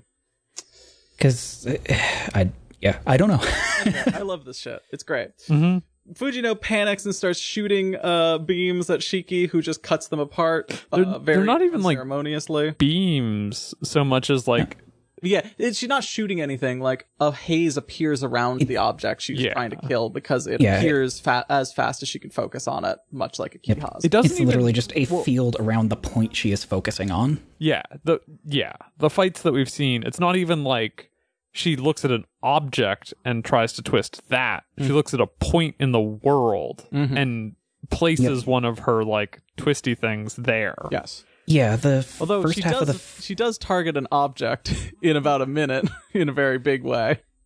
well, the first like the first half of the fight, uh, and that's that's kind of what I was getting at with the eyes and the tracking or the eyes and if, where they're focusing is like it full on looks like uh, now if you get an eye tracker set and watch a streamer play with those on at all, you literally have that same kind of an effect on Shiki's arm that's holding the knife before Shiki jumps off of the Yeah. bridge. It's fun. It's fun. I love I love Nasu's weird thing about like eye contact based combat. Uh huh. Mm-hmm. Mystic eyes are are sick is the thing. Yes, they're Yep. very cool. We never get the name of Fujino's eyes here. I wonder if we will later if that was like in the novel only. Sure seems like she's going to be a character going forward, Ben. We'll cut that. cut that. We can't say that yet. we haven't gotten there. Spoiling. Okay. Can't believe you. I So- thought she was fucking dead at the end of this. In, in Fate Grand Order, she's a fucking ghost, so I figured she probably died here. Oh, you meant like at this point in the story, not at the at the end of the movie. You knew that she wasn't okay, dead, Ben, I right? Know that. I mean, at this Okay. point in the story, okay. I am. ca- I have uh, some level of media literacy. I'm aware that Fujino is alive, even though I didn't see her walking around. I mean, Shiki did say she's alive. Yep. I have. I have object permanence. I Okay, don't. I'm so- so jealous. I don't know. The movie went to credits, and I guess it means everyone's dead. Uh, I stopped looking at them. Uh, so Ryogi solves uh, Fujino looking at her the same way a grappler does in a fighting game of just block all the projectiles, walk forward, and throw her to the ground. Yes, the throw is very good. Uh, It's I do- like, slow, messy, like throw. Real quick, it is very funny that her power is Christmas themed. Yes. Oh, yeah. The the phrase is very cool. Do you want to read what Uh, she describes it? yeah, she describes it as your power is a spiral helix in green and red. It sounds cool. Yeah. Green and red, unfortunately associated with Christmas for for us pretty heavily, Uh huh. but uh still cool. But Yeah. but the effect in. Mm-hmm. the effect in there gets more defined after she says that too. You start seeing more green and reds in the distortion on screen, and then when she cuts it, you see kind of like a frayed helix. Shiki has thrown her to the ground. She asks if Shiki's going to kill her and why. Shiki says that uh, she's lying, that Fujino is lying when she says that she's only doing this for revenge and not having fun. Otherwise, she wouldn't be smiling so much. And Fujino's hand goes to her face, and we see this like rictus grin on her Uh huh. while she's like, "No, "That's not true." It's great. Shiki says that Fujino will never be satisfied and never stop killing because she loves to kill more than anything, just like Shiki. Fujino does not accept her death peacefully and screams one more loud twist. And this is great. We get a zoom out to the bridge. There's a light piano music. What happens? Well, we get like several zoom outs. Uh-huh. It's like first, okay, outside of the thing, and then like one section of the bridge, and then two sections of the bridge, and then all of the There's bridge. this the little like airy piano is so fun. Uh, and then it just, yeah, the lights all go out, and then it starts uh collapsing. Yeah, there's like arcing energy across the whole bridge and it just starts to like fall apart. Uh huh. The ground collapses under Shiki and Fujino uh, as like even the part of the bridge that they're on. I read. Okay, I don't think the ground collapses; it he- heaves up. This is true too. yeah. Yeah, But Um, she does it does it- like go it- like this and No, so that's like that's like Shiki gets shoved up. Hmm. yes. I- they get separated as the ground lifts Yeah. up, or at least the portion directly below them lifts up. It, it is the bridge twisting. yes, yes. Uh, it does. Uh, what I mean is that Fujino rolls down off of this into a hole. yes. yeah, Fujino falls, and then Shiki does cool anime things, hopping amongst the debris. Uh huh. she loves to be cool in anime. Shiki is very cool. Is the thing. we don't see like the too much more of the bridge collapsing. Uh, uh, but then we cut to Fujino lying on the ground somewhere inside this like debris. She's bleeding. The only light is fire and like electrical arcing from exposed wiring.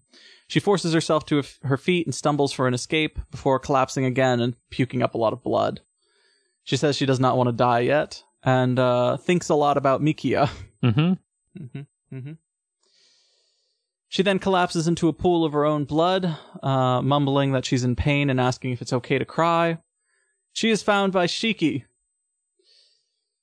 Uh, there's like this bit where um, she sees Mikiya saying the line about if you're in pain, you should say something, but it fades in because Shiki is saying the exact same thing in the exact same way. Mm-hmm. Shiki spends too much time with Mikiya. she says that, uh, so yes, she says that Fujino should have told people that she was in pain and maybe it wouldn't have gotten this far.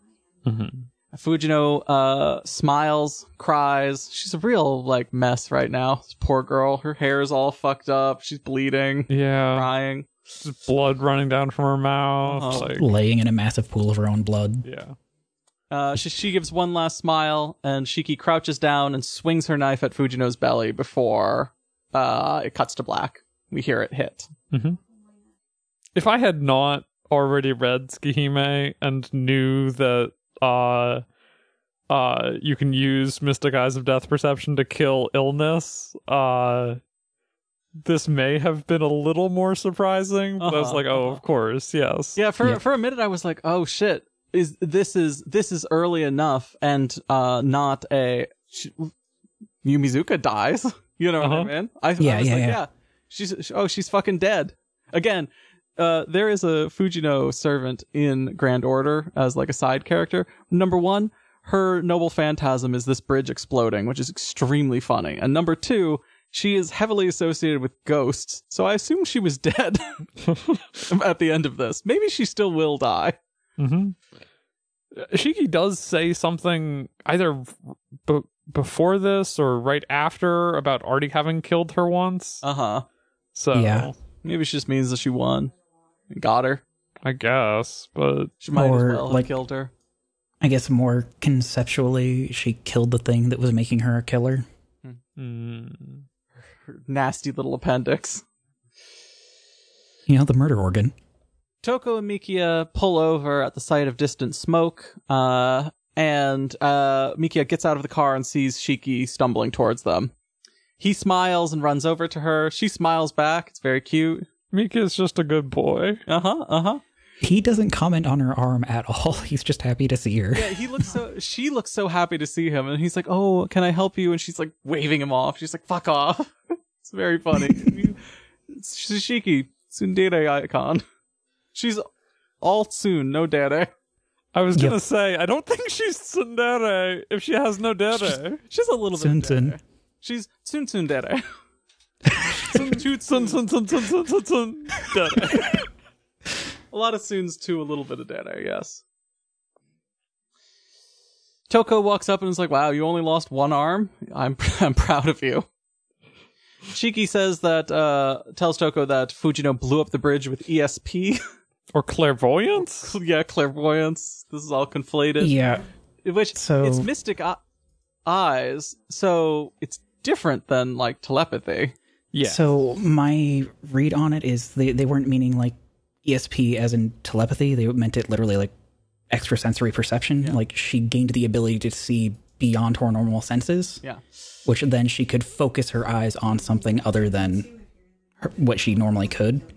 I guess because yeah, because that's why like inside the room. You see her breaking up the just the room as she's looking at it, but then you have the repeated zoom out of the bridge of having more and more sections break as off of this her ESP or clairvoyance is giving her a different view that she could use to focus on. Some sort of overlooking view, you might say. D- Yeah, some, some, Um, my my Okay, first that- read of this was that uh, when I was not when I thought that uh, when I thought that Fujino was dead, I was like, is Shiki kind of like lying about what happened to make it sound like Fujino got away so that Mikiya isn't mad at her? Hmm. I thought that for a minute. But Fu- she's not a liar. Shiki's not a liar. She- she's pretty up. yeah, Shiki would just sort of like, yeah, I fucking killed her, yeah. Yeah. So yes, Toko finds this all very troubling and says that Fujino will be, will be unstoppable. And she says the axis of rotation would appear even in the shadows. Yeah, Toko so the, the twirling my hair at the bar. Sure, Toko. So Oh, that was so part of what made it made the previous part make sense to me It was uh-huh. because she no longer no longer needs to actually see. Yeah. So even in pure darkness, she could use her abilities. Seems really bad. Yeah. Yeah, like they said, she'd be unstoppable. Wait, is is Shiki the one who says if left alone she'll be unstoppable? It should be I- trouble. I Trouble, think she, okay. Trouble, Shiki, okay. Shiki does not think she will be unstoppable. Uh yes, Shiki said It will be a problem. Yeah. Problem. yeah, there we go. And it's Toko. It's like ESP clairvoyance with her abilities, she'd be uh, invincible or something like that. And then then Toko's like, "Wait, she will be." And Shiki's like, "Yeah, she, her insensitivity returned uh, before I could kill her, which made her not fun to kill. It was a huge turnoff." Uh, she was unable to kill Fujino because it wasn't sexy enough, and also felt weird about just leaving her to die. So she killed appendicitis instead. Uh-huh. Very funny. It is very funny as it turns out. because again it's not like she killed a malfunctioning or she it had already burst so she killed the Yep. concept of the the like whatever comes after appendicitis yeah The the like toxification, the the yeah, this The is sepsis. yes this is shiki killing vampire blood inside of himself Uh huh. yes. um yeah I don't. Okay, real quick then. yes If vampires exist, I don't think that it's that wild to say, oh yeah, and this guy has eyes that let him kill anything, and therefore he can kill the vampire blood inside of himself. i get We're already in a magical world where vampires exist. yes yes yes this is this is technically true but also it's still really wild of a thing to say that can happen especially when you're Especially- like yes i have eyes that let me kill things including distributed poison throughout my body by stabbing myself in the arm or whatever. And Mystic Eyes of Depth, perce- fucking goddamn it, Mystic Eyes of Death Perception every time. Um, is something Nasu created rather than vampire vampirism that's pulling through centuries of lore. yes Okay. Again, Nasu has like remixed these vampires in an interesting way, but Yes. it is much weird. If you say, yes, this is a vampire, people are like, oh yeah, I know what that is. And then you say, I can stab myself in the stomach with a knife without hurting myself in any way and kill the common cold. That's weird. That's a much wilder cold. I guess it's just like magic exists. We just This is what Ben, Fen, I'm we not sitting just saying saw a Yes, girl yes, blow yes. up a bridge with her here's the mind. thing. That's Yes. also wild, but it also is less weird. I don't think Just- it's less no, no, no. weird. it is less weird in the sense of we have like a literary history, a, a cultural knowledge of concepts similar to these things. The idea, the concept of stabbing a knife in yourself to do no harm except for the thing that you're trying to kill. Actually, uh, my there was one sci-fi book my Okay, okay. dad told me about, Let but me say this. Let me say this. I don't think it doesn't make sense. I think that it, as a reader, it's like, whoa, I wasn't expecting that. More than Yes. this girl who drinks blood is a vampire. That's pretty normal. Or this girl who can make things explode makes a bridge explode. It's just the power to make things explode. That's pretty normal. Well, Again, I think the, the going thing that makes the appendix thing weird is it's not that she killed one pinky. It's that she killed Yeah. a cloud of bacteria that spread throughout her body. That's the part that I'm like, this is very, very like eh, by stabbing the knife once. She should have to do a tattoo move. Just tattoo machine. we just didn't see all the other stabs. But anyway, again, I don't think it doesn't make sense. I think it makes perfect Yeah. sense. It's just funny. okay. It it's unique. It's interesting. Yes, yes. This is the stuff. This is why I like Nasu is because Yes. he comes up with really creative, uh, like, uh, solutions to impossible problems. Yeah, so I'm not saying Not- it's not creative, but like Yeah, we live not in a world deriding where, it at all. where or we we do not. In this world, oh shit. um, we are in a world where a girl can blow up a bridge with her mind. But that's normal. like, oh my god! I just You know how many people in fiction can blow up bridges in their mind? How many can kill appendicitis? this is all I'm I mean, like man. most doctors, presumably. not with a with knife. the fucking fruit one knife. blow without opening the opening the person's body. oh, Fen, this is such a fucking weird hill to die on. Are you sure you want to do this here? especially because we don't disagree. I feel like I didn't talk enough this episode. Oh, no, you're acting, acting up. to say something about the wild supposition that somehow blowing up a bridge with your mind is more normal than It's so understandable.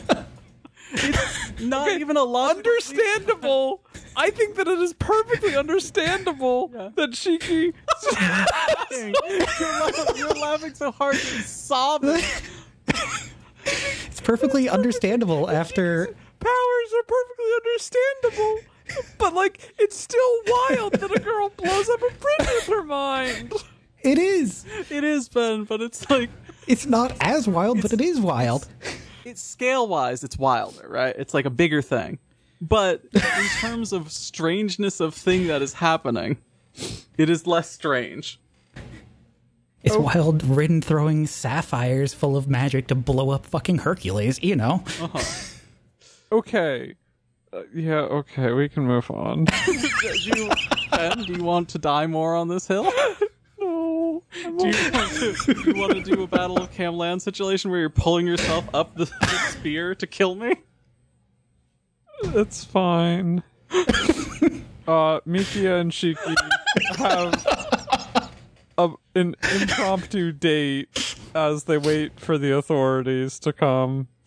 oh, right, fantastic. right. Sorry. Shiki asks for an arm first. Oh right, and uh, she throws Fujino the cell phone Fujino stole to Mikiya so he can call an ambulance. Oh, yeah. he goes to call an ambulance, uh, and Shiki's like, "Give me an arm." Yeah, and Toko's like, sure, I'll pay. That'll be your payment for this time. Shiki says she killed her arm because it was getting in her way. I wonder if it could have been saved if she hadn't done that. I don't. D- Did you see? seen what You just Fujino's talked about that arm. I don't Listen, think so. I It is a bag of okay, meat. okay. Here's It the would be non-functional. I said mm, that, that this thing. I bet you they could have saved the arm, but I don't think it would have worked. yeah, no. Yeah, So it makes sense for her to do it. I was just curious. The I pro I, I'm certain that if she went to like a hospital or somewhere, their first suggestion would be like, we should probably cut it off. uh huh. I do like that Toko's response is, "Yeah, your body's way too normal for those eyes you have." Uh huh. Yeah, she's like, I'll make you an arm that can touch ghosts. Uh huh. Which explains her uh, force projection ghost throat grab ability in the first movie. Although, again, that was also a different arm. Mm-hmm. Well, it's the second improved arm. Yes, the the problem Toko with the, the first arm Toko made was that it could only grab ghosts right in front of you. Mm-hmm. Okay. Uh, Toko's like, we should get out of here before the cops show up because it's going to get complicated. Mikiya says that he wants to stay so he can talk to the ambulance.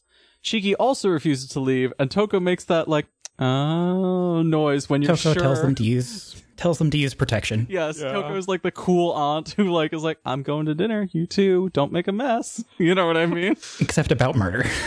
yes, yes. The joke, she, she, the thing she says is, Shiki, I know you're sexually frustrated from not being able to kill Fujino. Don't take it out on Mikiya. Uh huh. Toko's amazing. Shiki does not respond, and there's a long, ominous shot of her looking off to the side, which is also very funny. Yeah, Shiki thinking to herself, "Well, a little killing is fine, right? As I'll a just, treat. I'll just kill a little bit of him." Now, uh, Shiki and Mikiya are standing out of the rain under like an awning, watching the uh, like uh, emergency response teams get to work. Mikiya asks if Shiki will be able to forgive Fujino. Uh, Shiki says that she's not interested in someone she's already killed, so it doesn't really matter to her. We get footage of Fujino being rushed away on a gurney with an oxygen mask on, in case you were worried that she was dead. No, she's fine. Oh, uh, in the transition there, someone in there is wearing Saber's raincoat. There's another Saber raincoat? Hell yeah. Yeah, just randomly in the pan as they're establishing shots, there's a Saber raincoat somewhere in there. Hell yeah, hell yeah. Love that raincoat.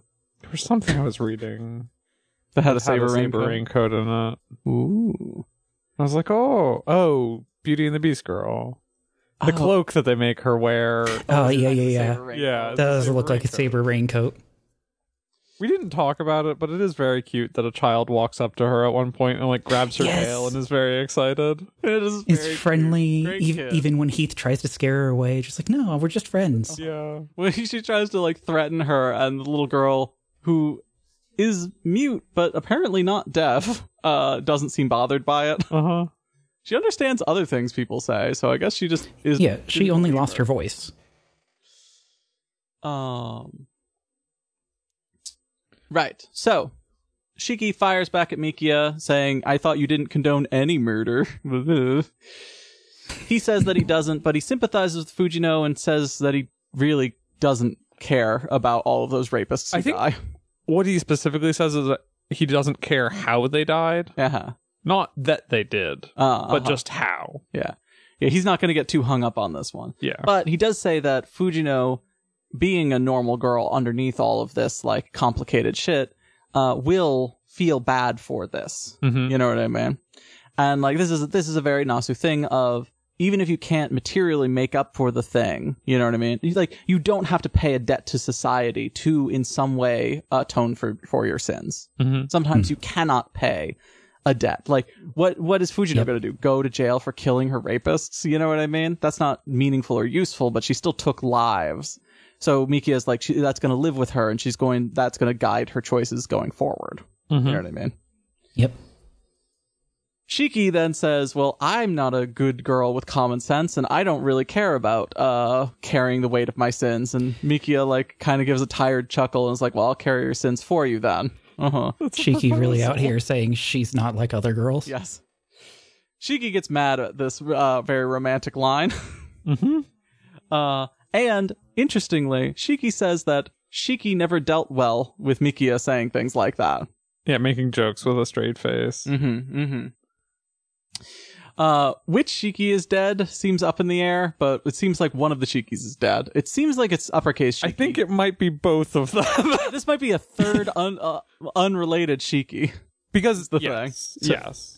It it very much feels like like she talks like uppercase Shiki, Yes. but has more of the personality traits of lowercase Shiki. And uses uh, lowercase Shiki's name spelling. Yeah.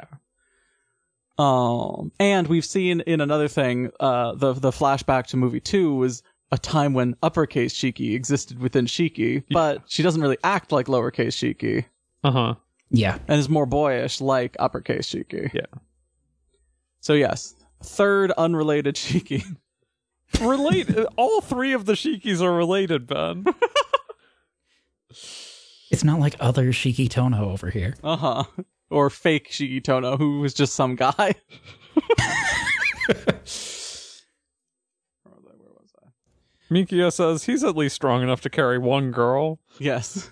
Um, and then Shiki says, "Well, okay, I do have one sin that I've been carrying around, and it's really, really, really wanting to kill you." Uh, just a little bit, she says. It's a tiny bit of murderous intent that she's gotten back, and it's made her very happy, and she gives him a very cute smile. Uh-huh. He kind of gives an awkward smile in return, because despite definitely being in love with her, he's still not jazzed about being stabbed in the in the back when she's around. Coward. He, he doesn't want to be pinned down with a knife to his throat again, Uh-huh. like a fool. Um, yeah, and he says, or his like internal monologue tells us that this was the first truly happy smile that she showed him since she woke up. Uh-huh. That's cute. This was July of 1998. Um, I will say, girls threatening you with a knife is hot and everything, but if they actually kill you, you're done. It's not fun anymore. Okay. I agreed Yes. with you in Tsukihime. uh huh. If Shiki gave me that little smirk as she killed me, Oh, yeah, uh, I'm done Worth it. for. Ben's Worth it. Ben's uh, got Shiki fever. Mm-hmm, mm-hmm. mm-hmm. Mhm. A little. She does look good in her like ratty kimono and greasy hair. Yeah. Mm-hmm. we get the credits. We get a Kalafina song over the credits. That's sick. Um, and then we get the next time on, uh, which we won't talk about here too much, but there are some great uh, shots in that. It uh, is set two years after the night that uh, Mikiya was attacked by Shiki in June of 1998, so last month. So between yes, it is between this movie and when Shiki woke up. Yes. I do want to point out from the next time on that other Shiki, that phrase specifically is canon from the translation. Wait, what'd you say? The phrase other Shiki is canon Oh, okay. because in the preview it's like, uh, uh did your other Shiki really die in vain? Uh huh. Uh huh.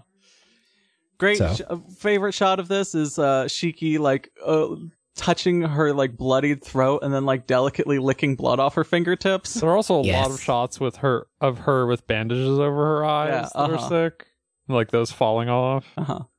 It's a fun preview. I'm looking forward Looking to forward to it. movie four. Remaining Sense of Pain was fantastic. Yeah, I like Fujino. yeah. I was worried. Yes. People were like, "Oh, she's proto Sakura," and I didn't like Yeah. actual Sakura. So I was not. I was worried that I was gonna not like Fujino, but Fujino does a lot of similar things as with Sakura stuff, right? But she does it faster and with less of the stuff that I don't like about Sakura, like her being uh, the world's perfect, uh, highly fuckable housewife. yeah, no, through all of this, she's pretty much pretty much all the actual screen time, she's an actu- active agent through mm-hmm. the whole thing too. and she's also just kind of an unpleasant weirdo, which I like. I find a mm-hmm. lot more endearing than, uh, wow, isn't she my girlfriend so fucking hot and horny all the time? Wow, mm-hmm. we're gonna spend pages and pages and pages and pages talking about how hot she is, and all the shampoo we use when we have sex. I do wish Yeah. It took me a second f- to parse that last little bit of Uh huh. what you said. Um, Buy lube. God. Yes, man. I was going to say something. and it's been obliterated. Oh, I do wish that this was shaping up to like a little bit less shaping up to be a Mikiya harem, We have heard that um, but Fujino, th- the, the the scene of Fujino thinking about how hot Mikiya is while she's dying was, was like simplified from what it is in the book to Yeah. be more about her being in love with Mikiya. yeah. Uh, it is interesting that it is interesting how much of a visual novel this is without being a visual novel. In that, uh, this boy is like a central point for a bunch of girls who could be visual novel girls. And he's just a normal boy, He's just a and normal all boy. of them are like weird monsters in some way. It is nice that because I guess it's not a visual novel, his sister's has weird stuff going on too. It- Oh. yeah. Does she? Yeah, It's one, her obsession with him, but also uh, her being with Toko at the end of the first movie Yeah. gives implication that she has something going on. yeah, yeah. I I mean- I, know. yeah. I've seen the the thing. Um, Okay. But importantly, a a thing that I do like about Mikiya is that he does not have to have a secret power. It's he's because he's not the protagonist. He doesn't have to have a cool fight scene later, so he just gets to be a normal guy Mhm. for Well, real. he gets to be the super detective. Yeah, yeah, yeah. He's like he like has connections and he's good at talking to people and people open up to him and that's all he's got. Mhm. He doesn't Yep. also have the power to fly or something like that. Yeah, yeah. Yeah. hmm hmm Doesn't have Avalon inside of him. Yeah, yeah. But yeah, Fujino, fun character, weird girl. Yep. Hope she's doing okay. Probably gonna be co- coming up later. One of my two favorites of the movie series. So, Glad I pulled her in Grand Order. Y- yeah, if I cared about Grand Order, I would be jealous. Uh-huh. Me not being able to get Shiki and coming in too late was part of why I dropped off. Uh, Fujino was one of the hardest, uh, like gotcha characters to get until very recently because she had a single banner in like four years or something like that. Oh God, Uh huh. Uh huh. She only recently came back up in JP a couple times. Mm-hmm. She's not great, but it is very funny to watch her blow up a bridge. yes. Okay. God, one of the things that stuck in my head after watching this is like most of the movie, everybody says her full name and is very enunciating. Mm-hmm. So just the way they all say it just sticks in my head of just Asagami Fujino. uh huh. Always. Do we have any other thoughts about uh, Kara no Kyoukai? I'm having a great time with Kara no Kyoukai. Yeah. I heard yeah. people in our watch party say that some of the later movies are a lot, a little shakier. Uh, but it's been great so far. So hopefully, I just keep having a good time. Yeah. I'm Yeah, I, I don't think you'll have a bad time at all. It's just you know the ups and downs of a series. Yeah, yeah. I can't remember. Did I say this in the watch party? been like three not bangers here? for me. Is No. the thing. Um, Hell yeah. not having not not planning to and not having read the novel version of this, I think helped me enjoy this. Yeah. Um, You weren't like, wow, this was so much better. It book. still does just whet my appetite for like, oh, I want to get at those books. Yeah. Uh huh. I will get back So- to those books at some point. Something I said in the watch party, I think before either of you showed up, was like I, I sat down and read the translation, the the the quote unquote good translation that exists for the first book. Um, and when I was reading it, I I've seen the movies two, maybe three times, and so just reading that first book, I'm like, shit, they just like tell you everything up front in the books, don't they? Yeah. No, I, I figured all of this out, but like it's it's meted out across the series. Mm-hmm. So like the information's still there, but it is very much an adaptation. Yeah. Characters are very talky and monologue in the in the books. Mhm. A Nasu special. Yep. Yeah. Man, you got to get some sort of action somewhere, and UFO UFO table likes their action. UFO table. I will still always say UFO table. know. I don't. I, I, it's I very think- very funny that that's the way they pronounce it. I think I saw something that it's because they call a type of table that is shaped like a UFO, uh, a UFO table that then then got transliterated to UFO table. So funny. Okay. We got anything else? No, All right. It was a good one.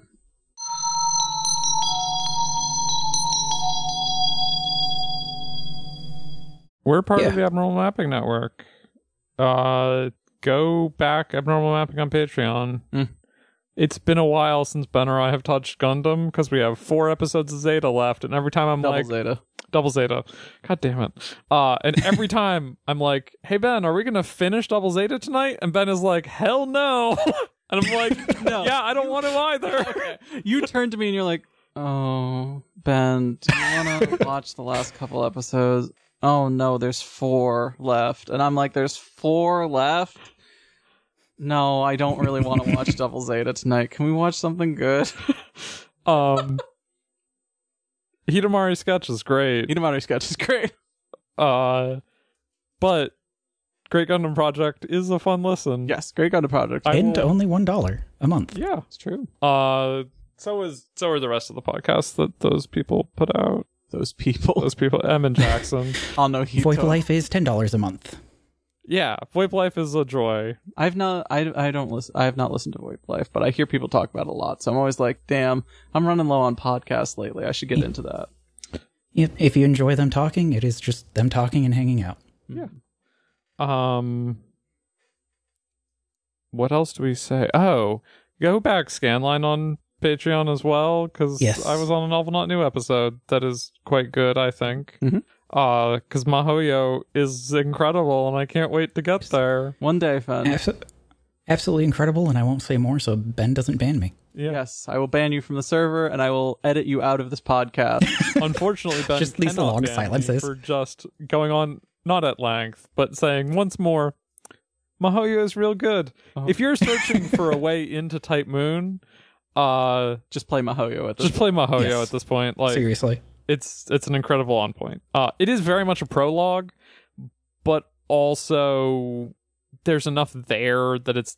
I didn't reach the end and was like, that was an unsatisfying. Uh-huh. Nah, it is very self-contained in that sense, but it is also it hints at more. Yeah. Enough. And also, a lot of the uh, the sense that I've gotten is that a lot of the char- specific characters and like types of things that happen, if you like those, there's other Type Moon stuff that does that kind of thing Yep. too, and you have other uh, other places to jump to after that. So. Yeah. It is Oh, an amazing onboard point at this point. Also, if enough people buy Mahoyo, maybe they will start uh, translating other new visual novels too, officially. which would be Please, sick. I, I I don't need to buy a third copy, uh huh. I'm so but I might. so hopeful that Tsukihime remake gets translated. Same. And like, yes, I will get to it eventually Yeah. in Japanese. And like, Yeah, so we there's get there for the problem with learning Japanese is that I look at stuff and I'm like, I don't want to read that in English. yeah. Yeah. Uh, Nasu especially like his prose is so good Mm-hmm. in Japanese that like reading bad English translations or even like moderately okay ones is Some of them like carry like a really oh. interesting vibe, but you're it just makes you more curious of like how did this sound in the in the original language? yeah Which again, we've we've talked about languages a lot. It's like s- stressful to think of all of the like authors that you could never read in their original language. Mhm. You know what I mean? Yep. Uh, you can only if you want to learn some extra languages, you could pick one, two reasonably, unless it was your job. mm-hmm. Japanese is my one because I want to read a bunch of stuff in Japanese, yeah but it takes time. The I spend That hours always, a day uh, working on it. yep that always I want to project that'll probably is very unreasonably. It, it is not likely I will get to it anytime soon. yeah, you just gotta like if you do want to do it at some point, you just gotta start taking like a language center class and do WaniKani. Yep. Because I've got a this is like WaniKani and other like digital learning things are helpful, but you really just need something, someone to like make you do it. You know what I mean? yeah. I was going to say and find something that is like I need to read this Yes. I have such a strong desire that I am going to persevere and spend the uh you know hours and hours and hours. It might take a native uh speaker like or someone who who is fluent uh you know a couple of hours to make it through this thing. It's going to be a multi-week project for me, Uh huh. but it's worth it. Yep. And Me for some here- reason Fushigi Densha is that thing for me. It's getting weirder and weirder. I can't wait till the Fushigi Densha Yuri Tea time where you're the only one who has read it. Uh-huh. It that is a truly wild visual novel. If you want something that is just bonkers, And in Japanese only, without Yes. translation. Hmm. uh may I present Fushigi Densha? As they say, that Densha truly is Fushigi. I had a conversation about how uh if you're an environmentalist, then you have to wish for the eradication of the human race. Mm. um and then and then the conversation moved on to well uh we could either eradicate the entire human race or uh we could uh mechanize the entire planet with a giant satellite Um, fuck Oh, that so means. that's what that question was. Okay. and you have to you have to choose one the the person you're talking to is like so which one which one do you support And then she asks if you want to fuck her daughter. and well and no there is not more context for how that conversation started Oh god. um okay anyway Fen, where can people find you on the internet? You could find me at fennec.moe or really nowhere. You could DM me on Discord or Twitter, I guess. That still exists. Um if you if you want to join our our super secret, it's not secret at all. It's not Like- secret, but it's very small. Uh Yuri fan club Discord. Mm-hmm. Yuri book club, that's the Sort of, yeah. word. Um you can you can talk to us in abnormal mapping. Mhm. Not super active anywhere, honestly. Yeah, yeah, yeah. Twitter, Twitter decaying is really taking the wind out of my sails with social media. Yeah. On top of Yeah. working on my thing. Speaking of Twitter decaying, where can people find you, Blute? Nowhere. Uh, I'm lurking on the abnorm- abnormal mapping Discord, mostly around visual novels or VTubers. Um, you can hit me on Twitter. Yeah, I I guess you, if you care, you can look at me on Twitter at Blutweinen, B L U T W E I N E N. But like, I don't post really. I at most I retweet things. Um, so yeah, mostly you can't find me online. That's beautiful, I think. we should all as- aspire to be unfindable. and where can people find you on the internet, Ben? Oh, me, Ben. I'm Ben. Where can people find you on the Anyways, internet? Anyway, so the ending of the episode. I'm still on Twitter until the lights go off at Ben Ends. I tweeted, I've made a post recently about the sprites that I'm working on for my visual novel Reckless Sympathy. It's coming along. I'm hoping to get that thing out by June, uh, for part one at least. Uh, it's a long process. I'm doing it mostly alone. So yes, Twitter Ben Ends or Doomgender to hear about my visual novel. I tweet occasionally on co-host uh, at Ben Ends as well. That's about it. Cool. What about the show, Fun? Oh, you can find the show at Crying Rules on Twitter. You can email us questions. We are going to have a some sort of questions episode for Car KNK. Mm-hmm. Um, you can email us questions at cryingrulesactually at gmail.com. Mhm. What else do we say? Uh, thank you for being on the show, Blue. Oh, yeah. Yeah, thank no you problem. so much for See you in about a month. Yep, yep. I think that's it, Fen. Oh, uh, what are we covering for Yuri Tea Time next time? Did we come up with anything yet? what are we covering for your. Oh, Xenoblade 2. Oh, Xenoblade right. Chronicles 2. Oh shit! I have to play that. God damn. That's that's so much. Well, we We are- and almost finished. We are both Yeah. like we could we could finish it in a couple of hours. Yeah. Okay. Um, and by a couple, I mean like there's a lot of cutscenes between Yeah. where we are Yeah, and yeah. the end, but like it's not gonna. It's a be Xenoblade game. Uh-huh. Yeah. Uh, that's it, right? That we're only covering the one. Mm-hmm.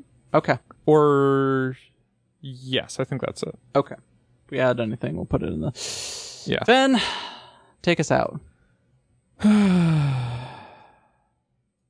One day, let's meet in the digital sea.